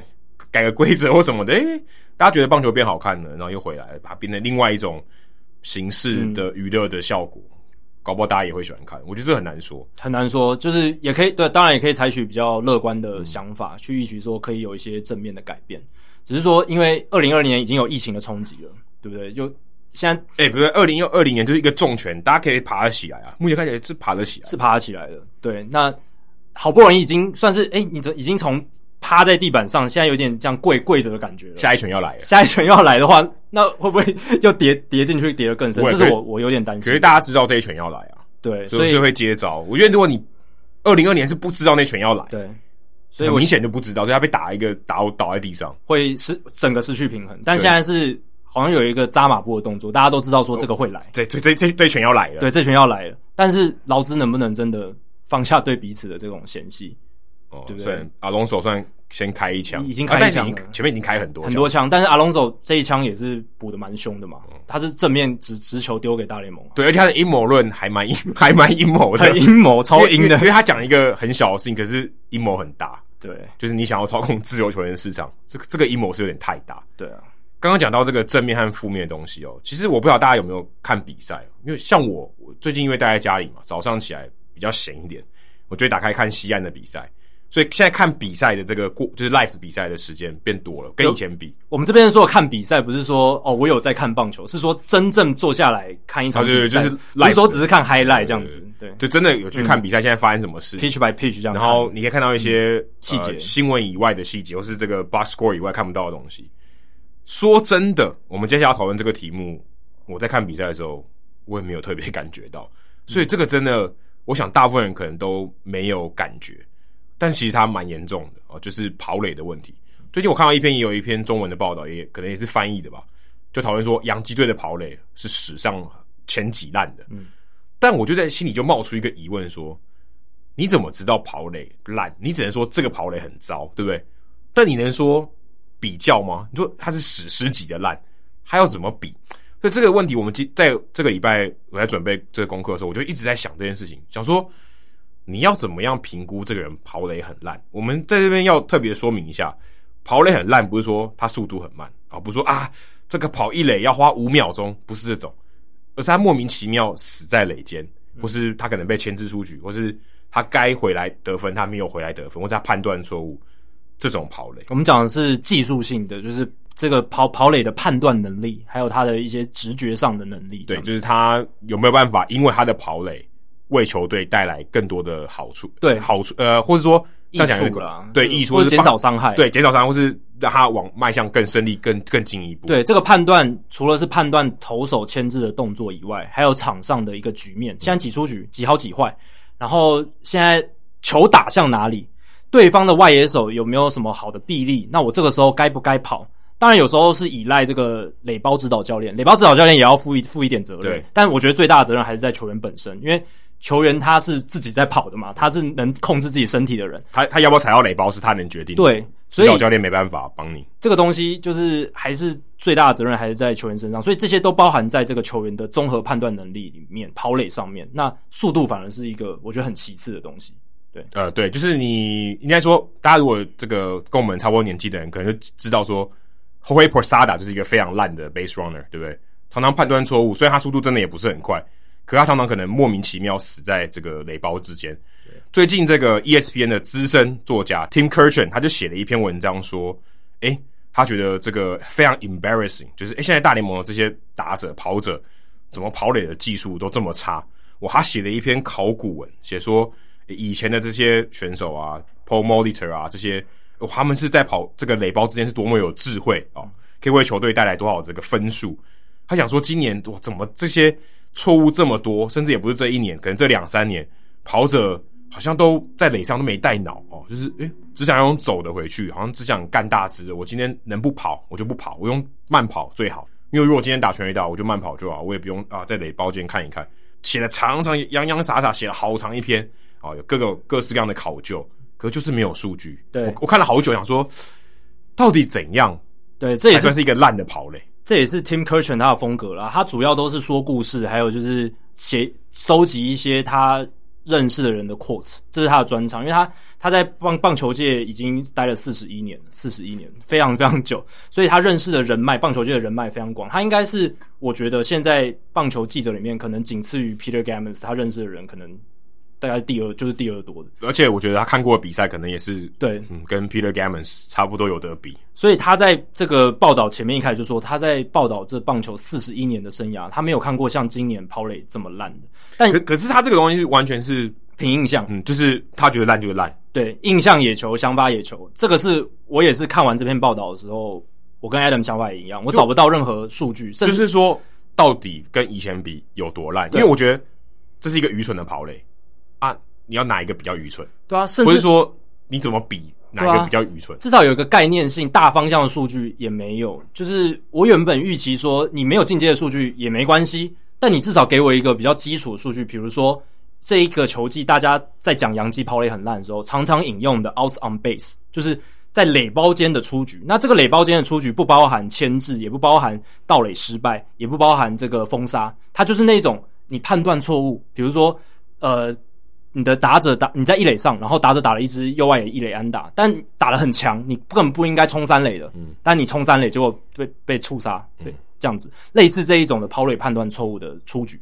那今年可，可是说真的，说真的，先打岔一下，嗯、像这种东西其实也要看这个指导教练是不是太过积极，对不对？你也很难说啊，就是这个球员这个跑者脑袋有问题，或呃，就是他判断错误。但是它是一个基础的指标嘛，或者说他整队的问题啊？对啊，就是，但我觉得。你今天你没有更细部的数据没关系，或者你没有真的很 case by case 的数据，那至少 out on base 我觉得是一个很好的判断的指标。因为今年大家在讲洋基跑垒很烂的时候，就是在拿这个数据嘛，OOB outs on base 跑垒间的这个出局，洋基今年是三十次，这个是全大联盟最多的，然后比第二名的运动家二十三次多了七次之多，大联盟平均是十八次，所以洋基是真的今年在跑垒上。真的，你如果 case by case 去看，是真的犯了很多错。从数据上来看，至少 on base 他们确实也制造了比较多的出局数。而且我会觉得垒包间的出局数，比起你说被三振或是打了一个飞球接杀，它都是出局没错。但是我觉得垒包间的出局更让人扼腕，或者是会让人更更让人生气。不对啊，因为你已经上垒了，对啊，你已经站在那个有利的位置了，就你的得分的几率已经比较高，跟你站在本垒就不跟站在打击区就不一样。对。而且我现在讲一个 case，就是像还记得去年国联冠军系列赛勇士对道奇第七战的时候，这个勇士迷回想起来可能会吐血。嗯、就是 Dansby Swanson 跟 Austin Riley 一个站在三垒，一个站在二垒，那时候无人出局，然后结果 Marquez 打了一个三垒强劲滚地球，然后这两个人 Swanson Riley 都被都被卡在这个垒包间，然后都被刺杀，都被触杀这样子。那个情况下，勇士队只领先一分哦。嗯，两个人在得分大门口，结果都因为这个频繁的滚地球就死掉。嗯，还不是两出局而已，不是这两个跑者都没了。对，直接两个两个出局就没了。没有，我说不是代表只有两出局，而是二垒跟三垒的人都不见。对对对，二如果今天他说直接让你两出局也没关系，这伤害还比较小。对对对对，我今天二三垒人都不见了，伤害更大，伤害非常非常大。后来勇士就输掉了嘛，到到奇队就逆转了。嗯，大家可能没有印象的话，你应该想的想得起来，叫 Justin Turner 有一球飞扑，嗯，飞扑去 take out。对对对对对，就那一球，Swanson 被 take out 那一球，那球我印象非常非常深刻。然后确实是一个扭转战局的一个 play。那那球 Swanson 出在哪里，就代表就是他没有判断好 Markakis 那个滚地球的强劲程度，还有方向。因为三垒方向的强劲滚地球，照理来说，三垒上的跑者要多，就是要多犹豫一下，然后回回垒比较好。嗯，离垒包比较近，离垒比较近一点。但他第一时间的反应是犹疑了一下，然后又往前冲，所以最后他就是死在三垒跟本垒之间。然后 Riley 更扯，他是一直在二二三垒之间不知道在忙什么，跑来跑去，然后最后。哦，终于决定要往三垒冲了，但也来不及了，就被触杀了。所以那是一个很荒谬的 play。可是因为他前面有人啊，我觉得这个会会慌是合情合理的，因为他不知道前面的人要怎么办。对，他如果今天说这个 Swanson 冲本垒，他可能想办法要积极点冲三垒啊，到底要不要跑，我也不知道。对，可是至少我会觉得你至少要保全一个一个跑垒者留下来吧，对不对？最糟最糟的情况，你至少就算你回到二垒好了，你还是要留下来一个跑者。哎、欸，不过我觉得这真的是，嗯、呃。你如果今天专注在某一件事情上面，就例如说你想要挥大棒，或是你的训练上面都是在追求如何把球打出全垒打墙，我觉得这种东西的训练它就会真的比较少。是啊，或大家就觉得，嗯，也不说零哦，就是没那么重视，因为讲说我用到的几率就是比较低，对不对？嗯、我大部分期间都是我直接走回来得分，对不对？或者说今天二垒你在二垒的我的话，你在二垒的话，我直接打全垒打墙，你你就用走的回来就好，也没这个问题。其实。会发生这个现象，虽然我们现在还没办法用数据印证这个到底是不是事实，可是好，我们先暂且相信 Kurkjian 他是对的。好了，真的抛垒现在变烂了。那我觉得这个基本的原因就是进阶数据的浪潮带来我们棒球界整个大联盟对于长打跟全垒打的重视，甚至是说依赖。我们这几年很多球队他们靠全垒打得分的比例不都超过百分之四十吗？就是超级高的比例。呃、光芒队可能六七十。应该不会那么夸张，大概可能一一半已经很很扯了，对不对？应该有一半吧，应该有一半。那你对长打、全垒打重视跟依赖之后，就会减少了球队在进攻端对跑垒的需求嘛？这这非常合理，而且是我觉得训练上就会有差，啊、就是哎、欸，原本可能假设我不知道多多久了，二十分钟，现在训练五分钟，一个一个轮就好了，因为会有优先顺序嘛。嗯、我现在把这个长打跟全垒打这种挥棒的能力摆在前面，或者布阵，对啊，我今天多要求布阵一点，我训练布阵的时间多一点，跑垒时间就少一点，对啊。那这样子的话，跑垒的这个重要性往下一直往下，那他被分配到的时间又越来越少。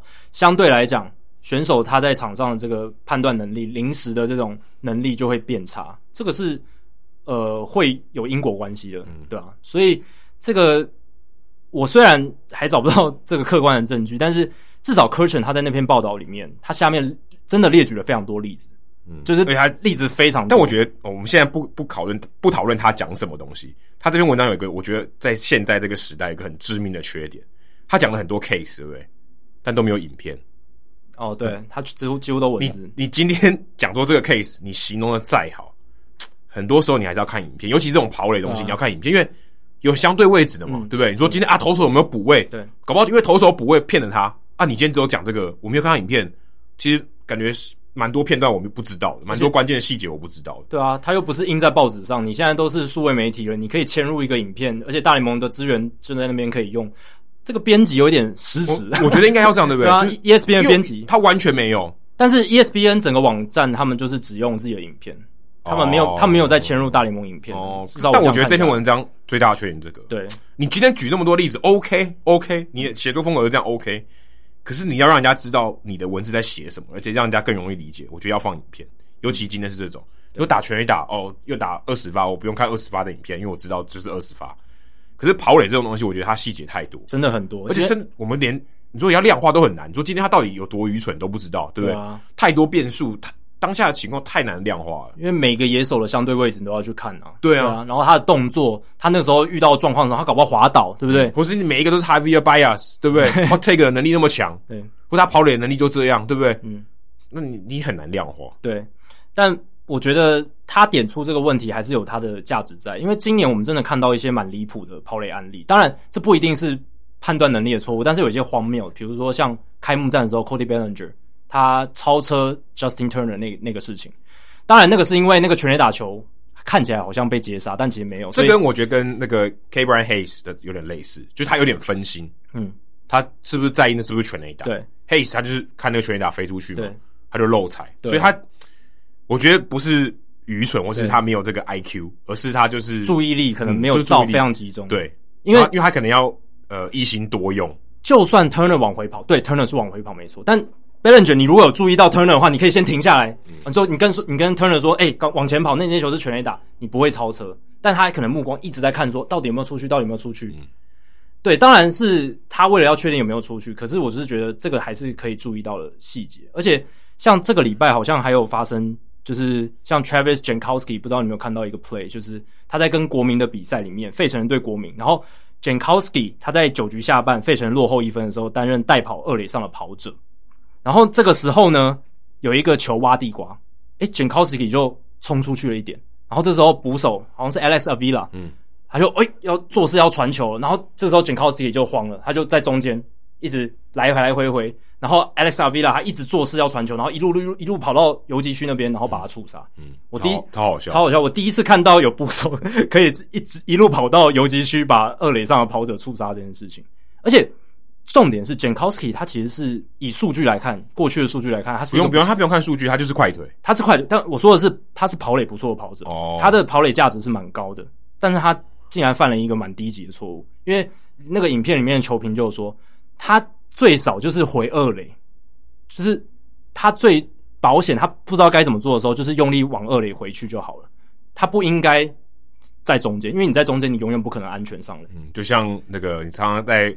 路黑夜的路上看到路，路看到你的灯，它就会停在那里。对啊，你被夹杀的时候，最后一刻你可能还是尽量去往一个垒包 commit 去试试看，至少有个机会还可以回去。你卡在中间，你是完全没有安全上垒的机会的，对吧？所以 Jankowski 那个很好笑。还有一个很好笑的是 Eric Sogard，他打了好像是什么内野滚地球还是什么，然后他往一垒冲，结果他扑垒，然后他整个人身体飞飞飞过一垒。哦，对对对，这个我有看到，完全没有碰到一垒，这也很好笑。扑垒不是就是要增加你对垒包的掌握度？他可能有点有点鱼，就是有点鱼跃式，对，有点有点高度，所以他有点就错过那个垒包。对，这个也是蛮，可是我觉得这个不太一样。对，这不太一样，这就是好笑，就是但就是一个就是一个像失误，就是啊，突然溜球这种失误，对，或跌倒像这种，对，只是说我是觉得这几个案例会让人注意到，说现在现在。跑垒的状况好像还蛮多的，哎、欸，可可是说真的，如果大家有在打球，跑垒其实真的蛮难的，因为它 case 很多，而且你的判断力要你在当下，如果今天是真的很很紧张，或者对很这一分很关键的时候，你更难保持冷静，因为慌了，对，你你会不知道该怎么做，而且场上有太多事情在发生了，球击出去的时候，野手在动，不管球也在动，你你要看下个垒包，你要知道球飞到哪里去，然后你看你对，你即将要下去的那个垒包，那个野手位置在哪里，你要闪他的 tag 或什么的。嗯你太多事情要注意了。今天你当一个打者，你只要注意来球就好。对，跑者太麻烦。我在玩那个 The Show 的时候，他有那种就是个人生涯模式嘛。然后我我是一个野手，所以我常常需要在垒上的情况。哎、欸，我也觉得跑垒真的很难判断。有时候那个球打出去，你对你直接是玩电动啊，你还不是真人好不好？对，玩电动我都觉得有点难，因为他也会去拟真说你在垒包上，你的视角只能转到哪里，你不可能三百六十度转、哦。有这么高级哦？对啊，对啊，就是你你能转的是有个限度的。哦，就是你的视线。是有一个范围，对，而且你不能转太快，他他会看说你这个跑者他的角度是什么，哦、所以有时候跑垒的时候真的是很难去抓到底要不要进垒，到底要进多少，因为有时候球打出去，他看起来好像平飞球，诶、欸，可是最后被接杀，对，打得蛮强的，结果最后被接杀，啊、就就双杀了。对，那你如果多跑几步，你就回不去了，对吧、啊？所以跑垒是真的蛮难的。不过 Kurkjian 还有他在报道里面访问到的，不管是 Laurie McClendon 啊、Dave Roberts 啊、Buck s h o w a t e r 这些人。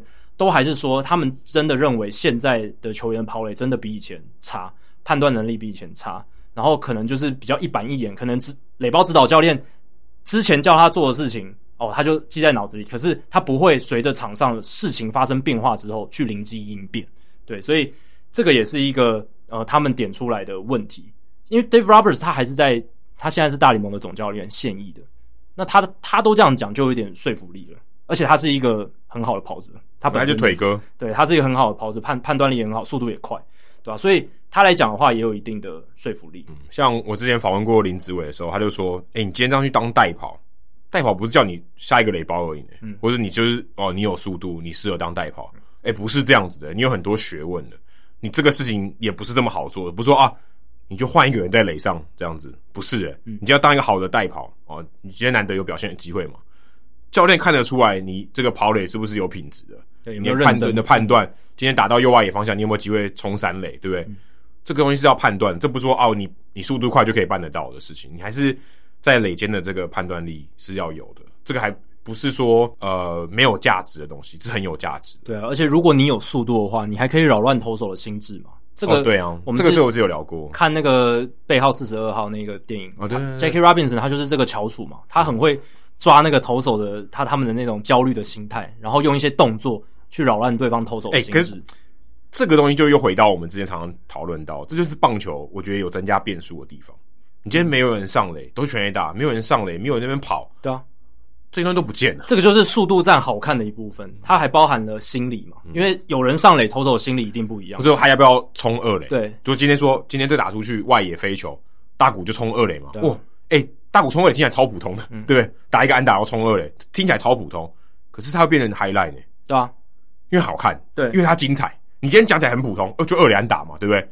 你说哦，记录上去它是二垒安打，可是它跟一般二垒安打不一样，它跟射墙的二垒安打不一样，对，其实好看很多。棒球场上，我觉得最好看的两两种安打，一个是三垒安打，另一个就是那种明明是照理来讲是一支一垒安打的球，结果跑者跑上二垒的那种很好看。就是哇，他从一开始他就全力奋力跑，而且他在绕绕一垒的时候，他有在看野手的动作，他去捞球有没有特别快，他有没有趋前往上，还是他懒洋洋，就是哦那个细节，这个细节很难看呢，很远呢。对，所以他远远他就看到那个。外野手的动作并不是很积极，他就加快马加鞭，然后这个时候外野手原本动作慢慢，他就慌了嘛。嗯，他往前又很快的时候又手忙脚乱，结果就抓不住。他一看他软软的回传，对，我马上就跑了。哦，对，这我记得这最近几年那种软软回传然后冲二垒的其实蛮多，蛮多的。对，这个这也是，但是呃，这样冲的人大概就那几个，就是什么 Ronald Acuna Jr.、就是 Fernando Tatis Junior 这一种，对，就是你比较 flashy 的这种，对，他他会想说，哎，我要多拖一个垒包，因为有人会觉得。我多偷那个垒包啊，反正下一个全垒打二垒跟一垒有差吗？对。然后，而且我这样有可能会死，或者有可能我会受伤，对不对？都都有那个风险。但是这些比较 flashy 的人，他们就会从二垒。对，当然就是好看，嗯，但是也是非常少见。所以我们希望未来可以越来越多这一种。我刚才讲到说看 Kurkjian 他这篇文章，我就想说有没有其他数据可以看？我看到 Five Thirty Eight 哦，有一个 Neil Penn 哦，Neil B 这个这个作者，他就有一些数据的分析。原来有一个数据在 Baseball Reference 上面有一个叫做你如何把一垒安打变成 extra base，就是变成长打。对，跟跟我对跟 OOB 在同一个地方。对我我到这个时候才知道。嗯，对，就是 take extra base，而且这个差距蛮大的。今年到现在哦，光芒队是第一名，百分之四十九的机会他们会有机会拼，他会拼拼成二垒安打，拼成长打了。洋基队最差三十 percent，三十 percent。五十 percent 跟四十九跟三十 percent 差距蛮大的，对，联盟平均是百分之四十，所以杨基真的是不管是在这个 take extra base 就是额外进垒这一块，或者是他垒包间犯的错误，真的都比别人家多。这个，但是他们的全垒打 也是比较注重一点，但是炮手就是也比较多。今年就是因为跑垒问题加上打击的低潮，所以杨基的整个进攻火力非常糟糕，场均得分三点八九，很惨诶，嗯，非常非常没有没有到四，其实，在。在这个年代都有点夸张，联盟平均是四点四啊，所以他们低于联盟平均很多。所以我觉得跑垒问题是一个洋基队现在需要解决的一个问题，不然的话，就像我刚刚讲的，跑垒出局对球队士气造成的伤害是非常严重的。嗯，如果你已经在垒上了，你还输掉，而且，他、哦、这个这跟心理学有关。对啊，你的你说今天我原本有的东西我失掉，跟我加上去，我得一分跟我白吃掉一分，白吃掉一分远比得一分这个悲伤原本比快乐。多非常非常多倍，而且反过来看哦，对手信心增加了会不会很多？会也会很多。这个一来一往差很多，因为对啊，投投手会觉得说，哎，我原本三垒有人，现在因为他自己犯蠢，三垒现在没人了，空下来，那我我我投球整个更自在了。哎、欸，对，像如果说呃到二垒，然后捕手阻杀，对，跟投跟投手投入三振，投手通常兴奋程度前者比较高，哎，绝对是跑跑垒者死掉，对，更兴奋啊，对啊，差很多，可能兴奋程度差好几倍。虽然这也没办法量化，但是可能差好几倍。对，如果二垒的跑者原本在得点圈，然后到三垒死掉，哎、欸，这个也到三垒有点蠢。对，但对投手来说很振奋啊，然后对攻方就很失落。哦，这一来一往，我觉得那个视线扭转是很大的。可是有这个扭转才好看。对，就就是棒棒球就是这些环节好看。全打出去，然后投手低下头，然后就这样伤心一下。对啊，而且这个也是球迷情绪起伏最大的时候，对不对？哦、就是。也这样也攻攻方的时候就哦，真的是你在跑什么，然后什么就是脏话可能就出来了。但是哎、欸，可是我真的有去打球，像我们自己在打河滨垒球的时候，这种时候真的也会有差、欸。真的啊，对啊，这个这一定。这个这个差蛮，真的差蛮多的、欸。因为都已经到得分大门口了，或是垒上有人得分的机会一定大大。而且打垒球真的会这样，我不知道大家有多少人在打垒球。嗯、你这个常常有时候外野手打到安打，就外野手处理很慢，有人上二垒，那个差距超大。今天一个有没有组织，或是有没有训练过的球队，这个水准水平。你看着就知道他送多少垒包。细节，我我让你打安打没关系，因为垒球板就让你打的。我送多少垒包给你，我能送越少，你赢的几率就越低。就是手背上面的训练跟几率有没有扎实？我给你安打没错，一垒安打跟二垒安打就有差，因为垒球打全垒打很难。对啊，因为他大部分都是没有没有全垒打强的，所以这个差真的很多。对，那不知道这个段疫情时间，大家在家里面有没有看书啊？有没有去 Amazon？Amazon 现在买书哦。你可以七十五块美金就可以免费运送到台湾，但有些选项啦。不过如果你还不知道这个消息的话，这消息还不错。嗯、我我现在录音的地方就买几本了。我们的好朋友 Roger 冒控罗杰他已经买了不知道几箱了。这这这个是不良示范，这个太多了，而且最好不要公开，一般会家庭式。真的。最近有一本书啊，我是还没看呢。嗯，不过这也很新嘛，六月八号才出，一个一个礼拜不到。对，很新的书。Andy Martino 这个纽约的记者，他出了一本书，大家应该会蛮想要看的，是讲太空人队投暗号的事件。当然，当然还有一些讲以前的也有。对。但是这里面呢，有爆一个料，他有可能我不知道他，我不知道他有没有真的访问到阿土伟，因为我看新闻我是看不太出来到底有没有访问到阿土伟本人。这本书里面有提到说，阿土伟对于这个投暗号或打打鼓这件事情。是非常生气的，是 unhappy，非常不开心的。对，他甚至，呃，这个 Tony Adams 之前聊到说做这个足球记录的人，嗯、他有附和他，就说他去找这个有有垃圾桶声音的时候，他去找这个影片，Altuve 的这个表情，然后就使了一个眼色，跟这个休息室好像可能说，哎，你们不要再敲了，就接下来就没敲了，然后他就有做这个表给大家看，说，哎、嗯，他原本变化球来的时候他有敲。之后变化球来就没有敲了，整个打击就没有再敲过了。对，而且还有影片辅助嘛，就是就看起来就很真的，很很不悦的表情出现，嗯、对休息休息区示意一下，哎、欸，之后就真的没有，也算是有一些资料的佐证，这样。就是，哎、欸，对啊，但至少是有影片辅助，但他只有一个打席，至少我看到的那个影片只有一个打席，嗯、所以，呃，但我觉得事情之前讲太古达人讲讲那么久，好像有点进展，就是哎、欸，有些球员他愿意出来讲一些事情。主要是 Martino，我看他的这个推文，他是说他的消息来源应该是来自这个大联盟的这些调查人员。对，可是我不确定是阿杜伟自己讲还是对，就不知道调查人员对啊是怎么调查出来有真的问他，还是说我觉得是是队友说阿杜也不太开心？有可能，我觉得队友的说法可能是一个参考的依据，就是其实呃，但他的人说他来源是对对对，他来源是来自于大联盟的这个调查 investigator，对调查人员，对啊，因为。他会写这本书，他一定去会去问很多人。那我觉得一定要包含大联盟的一些调查人员。他但他有没有问球员，我就不知道了。这我觉得球员，我说他自己以作者的角度去问哦。对对对，这就有点难嘛。就是你跟球员说：“哎、欸，我要我要写一本关于你们作弊的书。”如果你是太空人队的球员，搞不好你会想受访吗？搞不好 Carlos Beltran 会哦。对，如果比较没有利害关系，可是如果他私底下，他现在 他现在恐怕也没有办法。对，去做总教练了。但如果私底下跟那些球员很好的话，恐怕也很难讲讲出来。我觉得跟那种情感有关系，而且时间还不够久。对，我是觉得这个消息应该是就是来自这个这个调查人员，因为应该是比较好问问到的。对，只要匿名，基本上可以讲嘛，可以分分享一些资讯这样子，对吧？所以马天有这本书我也很期待啦。你要不要你要去翻译一下？呃，如果有人，但不知道会不会卖呢？我觉得台湾应该会卖诶。我觉得。因为这个关乎这个已经是不只是一般大联盟球迷，是一般棒球迷，台湾棒球迷都知道，就是太古达人，而且而且影而且影响台湾棒球界蛮多的。对啊，这个现在大家可能对那个摄影机，对啊，都有一点提防。你不讲，我还不觉得提防。哎，太空人都有这样做，你架这个摄影机，对不对？那大联盟都有这样做的潜力了，嗯、那其他人有可能效法嘛，对不对？嗯、所以，我我是觉得这这本书是有市场，而且大家就喜欢看这种，诶，这种黑幕嘛，黑幕背后到底是阴谋论，阴谋论叫叫皮亚龙手来写一本，到底真正事情发生是怎么样？我是觉得是蛮有卖点，而且他这个之前事情那么火，所以我自己呃也蛮想要看这一本书的。那我是觉得啦，奥土匪这件事情哦，凸显了一件事情就是。呃，这一些涉入太空人作弊案的偷暗号作弊案的这些球员，他不会只是因为偷暗号就拿下总冠军。而且这个我们好像讲过好多遍，讲很很多遍。他们本质上还是一支很强的球队。然后我今年季初不是在这个季前预测的时候，我就说太空人应该还是美联西区应该会在今年夺冠。哎，就我现在现在还没啊，还没啊，现在还没，还是运动家啊？对，还是运动家。可是你从那个得失分差的差距就可以看出实力的落差。因为运动家虽然现在战绩第一名，可是他们得失分差就才正个位数分而已。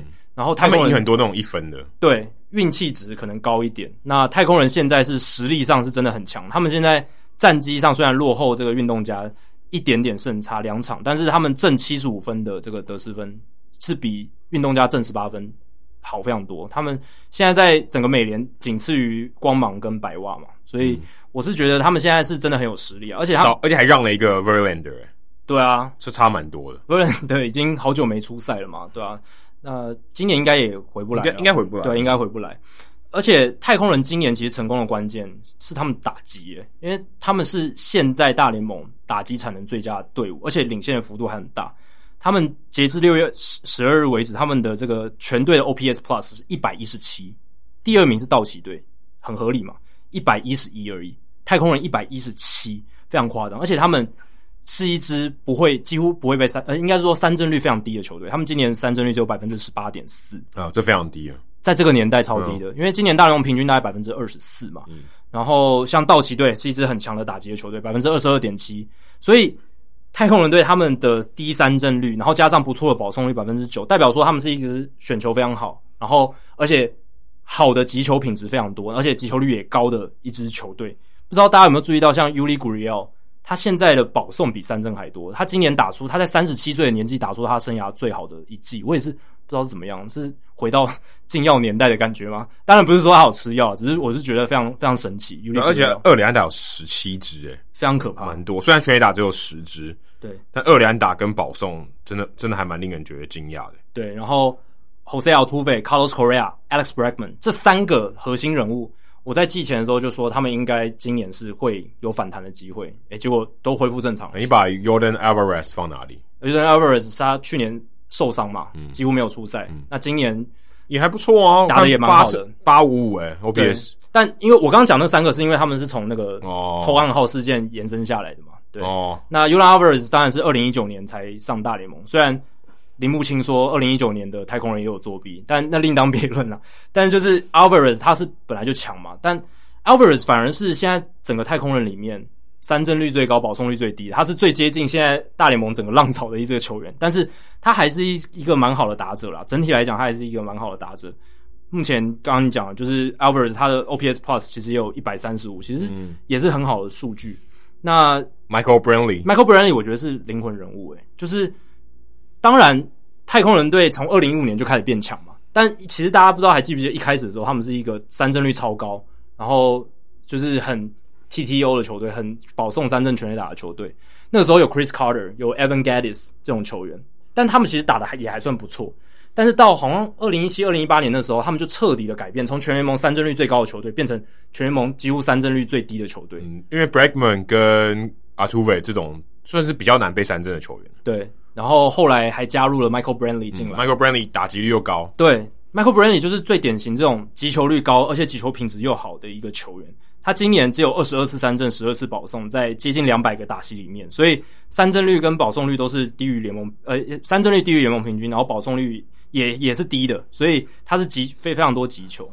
那投手这一块的话，最近那个 Fromber Valdez 还有 Jake Odorizzi 都归队了嘛？嗯，而且 Odorizzi 虽然一开始投的跌跌撞撞，但是最近的先发也投的还还算。就是因为 Valdez 受伤，手指头受伤，所以才有 Odorizzi 啊。对啊，而且他们刚好两个都都是又回来，都健康了。然后现在就变成他们先发轮值深度很强，嗯，因为他们今年有这个 Luis Garcia 跟 Christian Javier 都投出来。嗯而且这两个投手他们都是，其实他们过去在小联盟这个职业棒球的生涯，投球局数都不是特别的多，嗯、所以今年对 Dusty Baker 来讲，他们总教练很重要的一个工作，又有新的手备，对，就是要超的意思，应该是说他要去控制怎么控管他们的工作量、哦、很重要，不能他有他有前科的，对，所以这也是我想讲的，就是他以前在小熊队的时候操投手操得很凶嘛，可是经过十几年之后，他在太空人现在这支球队，他变成这个。养投手、养年轻投手的精算大师，他把这些年轻投手的这个局数控管得很好，欸、然后呢，也也让他们发挥出一个很好的投球成绩。这样子，像 Luis Garcia 跟 Christian Harvey 今年的成绩都非常好。一个 Luis Garcia 二点九八的防御率，然后呃 Christian Javier 三点零二的防御率，然后他们的 FIP 也都低于四，所以是一个很好的成绩。然后 Jose Arquidi 今年也是投的不错。这几个其实之前都不是大家非常注意到，甚至不是说什么大物新秀，也不是。但是太空人就是把他们养出来，这有点符合 MVP 制造机说的，他们就是一个投手的制造工厂。嗯，可以把 Forrest Whitley 交易出去了，对啊，这个好，这好像永远都上不来的大物。这是一个失败的案例，他是一个很好的大物，可是他自己有这个禁药问题嘛，然后他你搞不好他受伤，七月三十一号之前就被交易掉了。如果按照你刚刚这样讲。是，如果因为可有可无，因为太空人基本上一定是买家嘛，对，所以他一定要把一些东西交易出去嘛。嗯、啊，现在可能他觉得他在夺冠的时候，或者是他长期看来不需要 Whitley 了，嗯，他就就把它卖掉。搞不好有人觉得他可以赌一把，对不对？大物我赌一把，这种很常见嘛。只是价值相对就会低非常多，对，这因为它已经算是瑕疵品。但是你刚刚讲到一个重点，因为今年这个季中交易。太空人一定是买家，他们要补的就是，就基本上已经可以确定是买家。对，他们，他们应该这五年、这六年都是买家吧？对，从二零一五年开始，基本上就是一直都在竞争行列里面。嗯、然后他们要补的就是牛棚，他们现在阵容里面打击强，先发投手也是阵容深度也够。Zack Greinke 还是投的一样，差差不多好。就是以一个三十七岁的投手来讲，最大隐忧就是牛棚。他们牛棚今年的防御率四点三九，比他们先发的三点五二。多非常多。嗯、Ryan Presley 不像他刚来太空人这么神了，对，差蛮多的。当然，最近他算是恢复他应该要有的身手，可是你很难相相信说他还能还能再持续多久，可能还是要有一些备案这样子。然后你说像 Ryan Stanek、Brooks Raley 这一些，当然他们的三振还是很多，可是控球的状况不是很理想。三振多，这个年代三振多有什么了不起？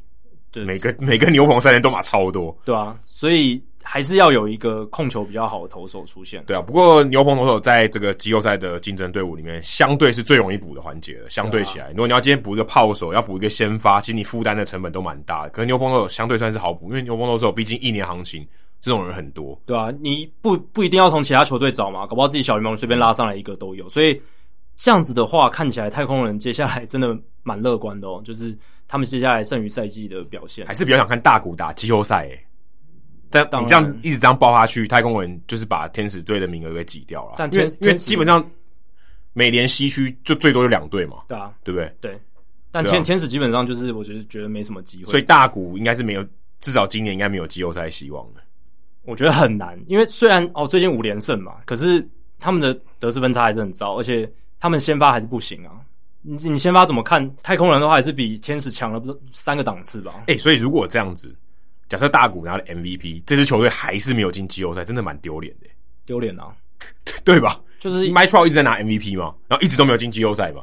啊，今年假设换大谷，好，现在大谷 MVP 呼声蛮高的，真的也蛮丢脸。今 天哇，大家为 Trout 打进季后赛吧？没有啊。今天 Trout 现在受伤了，为大谷打进季后赛吧？还是没有。今年是 Mike Trout 他大联盟第一个完整球季的十周年，代表这十年下来。天使队都拥有可能是地表上最强的棒球员，因为可能前九年都是 Mike Trout 嘛，今年变大谷了嘛，对不对？大大谷现在 WAR 值大谷也很高，两个棒球员，对啊，那天使还是 跟季后赛无缘，这个真的是会让人气结。如果我是天使球迷的话，哎、欸，说这今天话题其实蛮高的，说说真的又有点差题。不过大谷现在在大联盟这个行销上面是真的很重要的人物，很重要、啊欸，你能打进季后赛差很多哎、欸，而且。对于我这种大联盟内容编辑来讲，大谷也是救世主啊。对，因为只要有他出赛，大大谷相当于国际赛。对啊，是吗？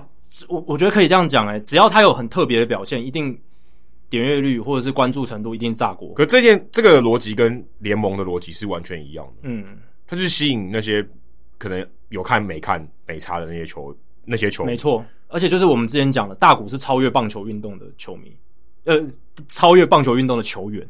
对，就是一般他可能有在关注运动，可是他不是棒球迷，他也会知道大谷。而且就像很多人没看篮球，他也知道 Kobe Bryant。对，哦，但这这样比类比有点太远，但是差不多意思。对，就是他会看到 highlight，他会稍微看一下说，哦哦，这个这个球员他听说他是打者，呃，他是投手，可是他也会打，打的也很好，我稍微看一下，而且又打出什么最快的击球速度超快的一球什么的。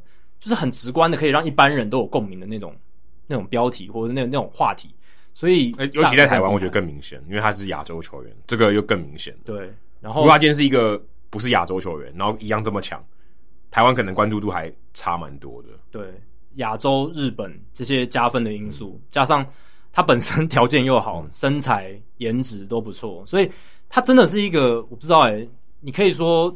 你玩一电玩，你要打造一个完美球员，他应该就是最接近的那个模板。嗯，但受伤的这个风险可能不是。对，受伤就是我们可能会在玩游戏的时候把这个风险调成零，就不会受伤。但是在现实，怎么可能？那不是机器，机器人也会故障的，好不好？现实就不会发生这种事情，所以大谷还是有他的瑕疵存在嘛。还有就是时不时的控球问题。刚才讲到补先发哦，现在六月中，我们录音的时候是六月十三号，大概剩下一个半月的时间，七三一快到五十天。呃，刚好五十天吗？对，差不多五十天。刚好五十天。嗯、有些球队呢，现在有点尴尬，像国民队。国民队其实以阵容上来讲，觉得还不错，是有一个季后赛竞争的能力。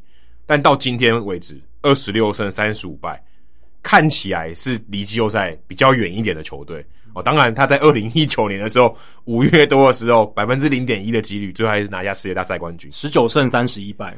所以很难说哦。但是呢。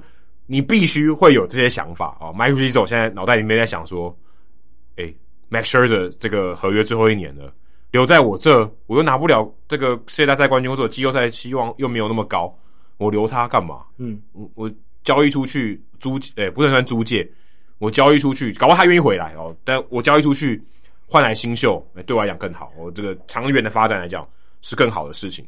但我要不要卖啊？我诶、欸、我觉得好像有点机会，又好像没有机会。” Max Scherzer 会会会觉得这样好吗？对不对？球迷会怎么反应？Mike Rizzo 现在应该觉得蛮头大，因为 Max Scherzer 多强，因为大家应该也不用不用赘述了。而且，他最近这几年算相对比较健康了啊。如果今天下半季你要用他，我是一个非常大的助力。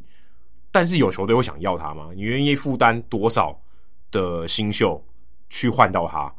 其实是一个蛮令人头大的问题，因为很有可能交易告吹啊。嗯，哎、欸，我球员这么强。啊，你拿不出对等的，我也不要，对不对？对啊，我这礼拜就写一篇文章谈这件事情嘛。然后我是觉得啦，在今年的国民队，Mike Rizzo 更要考虑交易 Max Scherzer，他更应该要考虑这件事情，是因为二零一九年的国民，他们十九胜三十一败的时候，确实战绩很糟。可是他们那时候球队的体质跟阵容是比较强的，他们那时候有 Anthony Rendon 嘛，而且他们那时候 Patrick Corbin 还是一个不错的投手。就是现在，Corbin 对啊，已经不知道已经烂掉了，不知道到底发生什么事。对，现在还没有人知道发生什么事。但二零一九年的时候，他们还有 Howie Kendrick 那个老将打出生涯年，在快要退休的时候。不过这个我觉得 Kendrick 比较像是那种夺冠化学变化的拼图，那个很难求，很难求。可是有啊，对，就是那个很难，那个很难说。对啊，我要去找一个，那个很难，蛮难求的。但是今年就是他们阵容上就没有这些人啊，就是没有人动了。Patrick Corbin 又投的不好，先发轮子除了 Scherzer 以外，都是一些。Joe Ross、Eric Feedy 这几种这种五号先发的那种人选，重点就是 Strasburg 不健康了啊！是 Strasburg 不健康，对啊。二零一九年的时候，Strasburg 投的超好，嗯，对不对？这也是一个很大的关键。他不健康就是零啊，没出赛。对，那今年 Strasburg 换成了 John Lester，哦，这个水准落差非常。Jon Lester 也没那么差啦，但差很多。我我觉得差很多，跟二零一九年的。哦，对，我说，但他不是一个很烂的球员，只是说他跟 Scherzer 在。他跟 Strasburg 在二零一九年差蛮多，对，Lester 只剩下大概就是四点多防御率，然后可能吃局数这样子的，也也也不差啊。可是你说要把今年的国民从现在的战绩泥淖里面拉出来，没有办法。所以、oh, Jackie 如果今年国民队如果拿冠军怎么办？那我很好，欢欢迎打脸我，因为如果真的能发生这种事情，对棒球是一个好事，对大联盟是个好事。二零一九年他就已经演过一次，对，是一个很精彩的戏嘛。我看不出，我看不到说他要怎么样把自己拉出这个泥淖。可是，而且 Soto 还在啊，Soto 健康嘞，Soto 前面几场不在，国民打的烂，也就合情合理。但还有一个问题是，Soto 今年的长打也没有像二零一九那么好，也没有那么好了。对，因为去年的 Soto 是 MVP，几乎 MVP 等级嘛。但今年他虽然选球还是非常精，但是他长打相对就弱一点，而且他前半呃前几前一个月都在受伤。对，当然他下半季是有可能发威，这这也是有可能。欸、他是他是受伤还是 COVID nineteen？好像好像是 COVID nineteen，啊是 COVID nineteen，是新冠肺炎，是 COVID nineteen。对，但后来的发展还是有可能国民是有可能回来，只是现在几率我是觉得几率上来讲是很低很低很低，所以我是不看好了，所以我才会觉得 Mike Rizzo。他应该要看远一点，然后现在来考虑这个 Max Scherzer 交易的事情。但 Mike Rizzo 他不是常在做季季中拍卖的人啦，尤其是最近几年，而且国民都在竞争的时候，他几乎不做这种事。而且 Scherzer 是什么咖？你很难抢诶。说真的，我觉得要形成交易非常困难诶。嗯，你说我今天诶、欸，这个几乎可以帮你夺冠的投手，对不对？如果你需要一个王牌，我这个市面上还有比他更好的王牌吗？很少啊。可是这样就更有卖点啊。对，对可是问题是。你有你叫好，不见得叫座啊，卖、嗯、不见得卖得掉啊。对，我说啊，我要你这个 top ten 的三个新秀，人家不愿意出啊。对，很有可能不愿意出。而且还有一点是，Max Scherzer 最近一次先发暑期部有受伤，提前退场。当然，报道还有他们自己都说，哎、欸，这个伤势不严重，只是一点发炎而已，没有什么结构性的损伤。哎、欸，可是这会增加一点疑虑哦，对不对？嗯毕竟，Scherzer 年纪也有嘞，三十七岁，他不是二十七岁的年轻小伙子，而而且他是比较平的，他不是那种，他不是那种什么软球派都有投养生的，他投球局数都都，他投的用力，而且他投球局数都很多，嗯、他常年下来累积了蛮多的这个局数的，所以虽然他现在是 day to day 每日观察名单，可是这会在交易大限前增加一些球队对他身手的一个忧虑，因为短租球员最重要的是什么？其实是健康。因为短租你就是，但他其实他的 track record 算很健康，是很健康没错。可是会不会就是球员都是在发生受伤之前都是健康的嘛？就是发生受伤之后才。好好有哲学哦。对啊，就是这样子啊。所以搞不好就是从这一刻开始。那对于需要集战力的球队，他要争取短租球员，就是需要他的健康，因为就八到十二场先发而已。我牺牲掉可能三四个新秀的整个六，还还有季后赛了。对啊，还有还有季后赛，对，但就大概加上季后赛，可能就是八到十二场先发，对不对？嗯、可是季后赛，我觉得那个权重不一样。对，当然不一样。可是他就是那三四个月的事情而已，嗯、所以他们会需要他能正常的出赛啊。如果季后赛他不能出赛，你还把他交易过来，对不对？那那更更亏了。所以球员会球队会去衡量这件事情，而且尤其是这几年，其实大联盟的球队越来越精明，他们越来越不想把他们农场里面最 top 的新秀交易出去。嗯这个从数据上其实也看得出来，因为你如果去看 Baseball America 棒球美国，他们每年的年度的排名，二零一六年在季中交易，休赛季交易还是有了，但是在季中交易的时候，只有十个百大新秀的球员新秀被交易。二零一七年八个，二零一八年三个，二零一九年四个，然后二零二零年只有一个，所以百大新秀，二二零二零年因为疫情了，对，因为疫情，所以交易案一定会比较少一点，嗯、但是。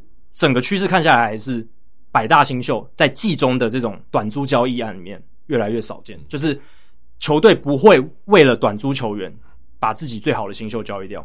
像之前 Manny Machado 的交易，嗯，他就是用量去取胜。嗯，现在的球队要去交易短租的球员，他是用量来取代值，他不会把，他不会再出现像二零一六年开有点买福袋，对，有点买福袋。我我拿一。大堆杂货，呃，给给给给你，也也不能这样讲啊，说哦，这有一定的风险的，大概是第二级或第三层级的，嗯，甚甚至大部分都是第三层级的新秀，可能就是我在我的农场排名可能前十或是前二十，对，差不多是这个程度，不会太好的，嗯、对，然后是不是最顶级的，用用量量去取胜，然后前五名的基本上动不了，就是农场前五名的新秀，他基本上不太动了，就是他就是用量去取胜，然后包括像达比修友那个时候也是。达比修有交易案也是，所以二零一六年那时候不是小熊交易 Aroldis Chapman 放走 Gleyber Torres，这种交易案很难见到了。这种在季中短租球员，然后把最顶级的新秀放出去的，嗯，好像很难看到。Quintana 换 Jimenez，Eloy Jimenez，这个也很少了。对，对，所以印第安人用 Clint Frazier 还有 Justice Sheffield 去换 Andrew Miller 这种短租的。交易其实越来越难见到，因为 Frazier 跟 Sheffield 是当时印第安人比较强农场很强的新秀，很被看好的，对吧、啊？所以在这样的情况下，就是 Max Scherzer 如果 Mike Rizzo 真的要交易，他能换到什么？对啊，所以我刚才一直讲说叫好，那、啊、你要叫做很难、欸，嗯，因为他一定想说，我一定要有一个这个至少在一两年内，这个新秀可以发挥一些效用，嗯，那你。要有这么成熟的也不容易，而且对方愿意放这个腰也要郎有情妹有意啊，对啊，而且现在看起来，Mike Rizzo 应该不是想要彻底重建，他如果要稍微改变阵容的话，他应该是重整，就是慢慢一边一步走一步走这样，他不会说彻底打掉重练。所以他要交易的话，我是觉得他他可能还是会想要有一些即战力，然后搭配一些新秀，但新秀太差的话，其实把 Max Scherzer 这么重要的球员交易掉。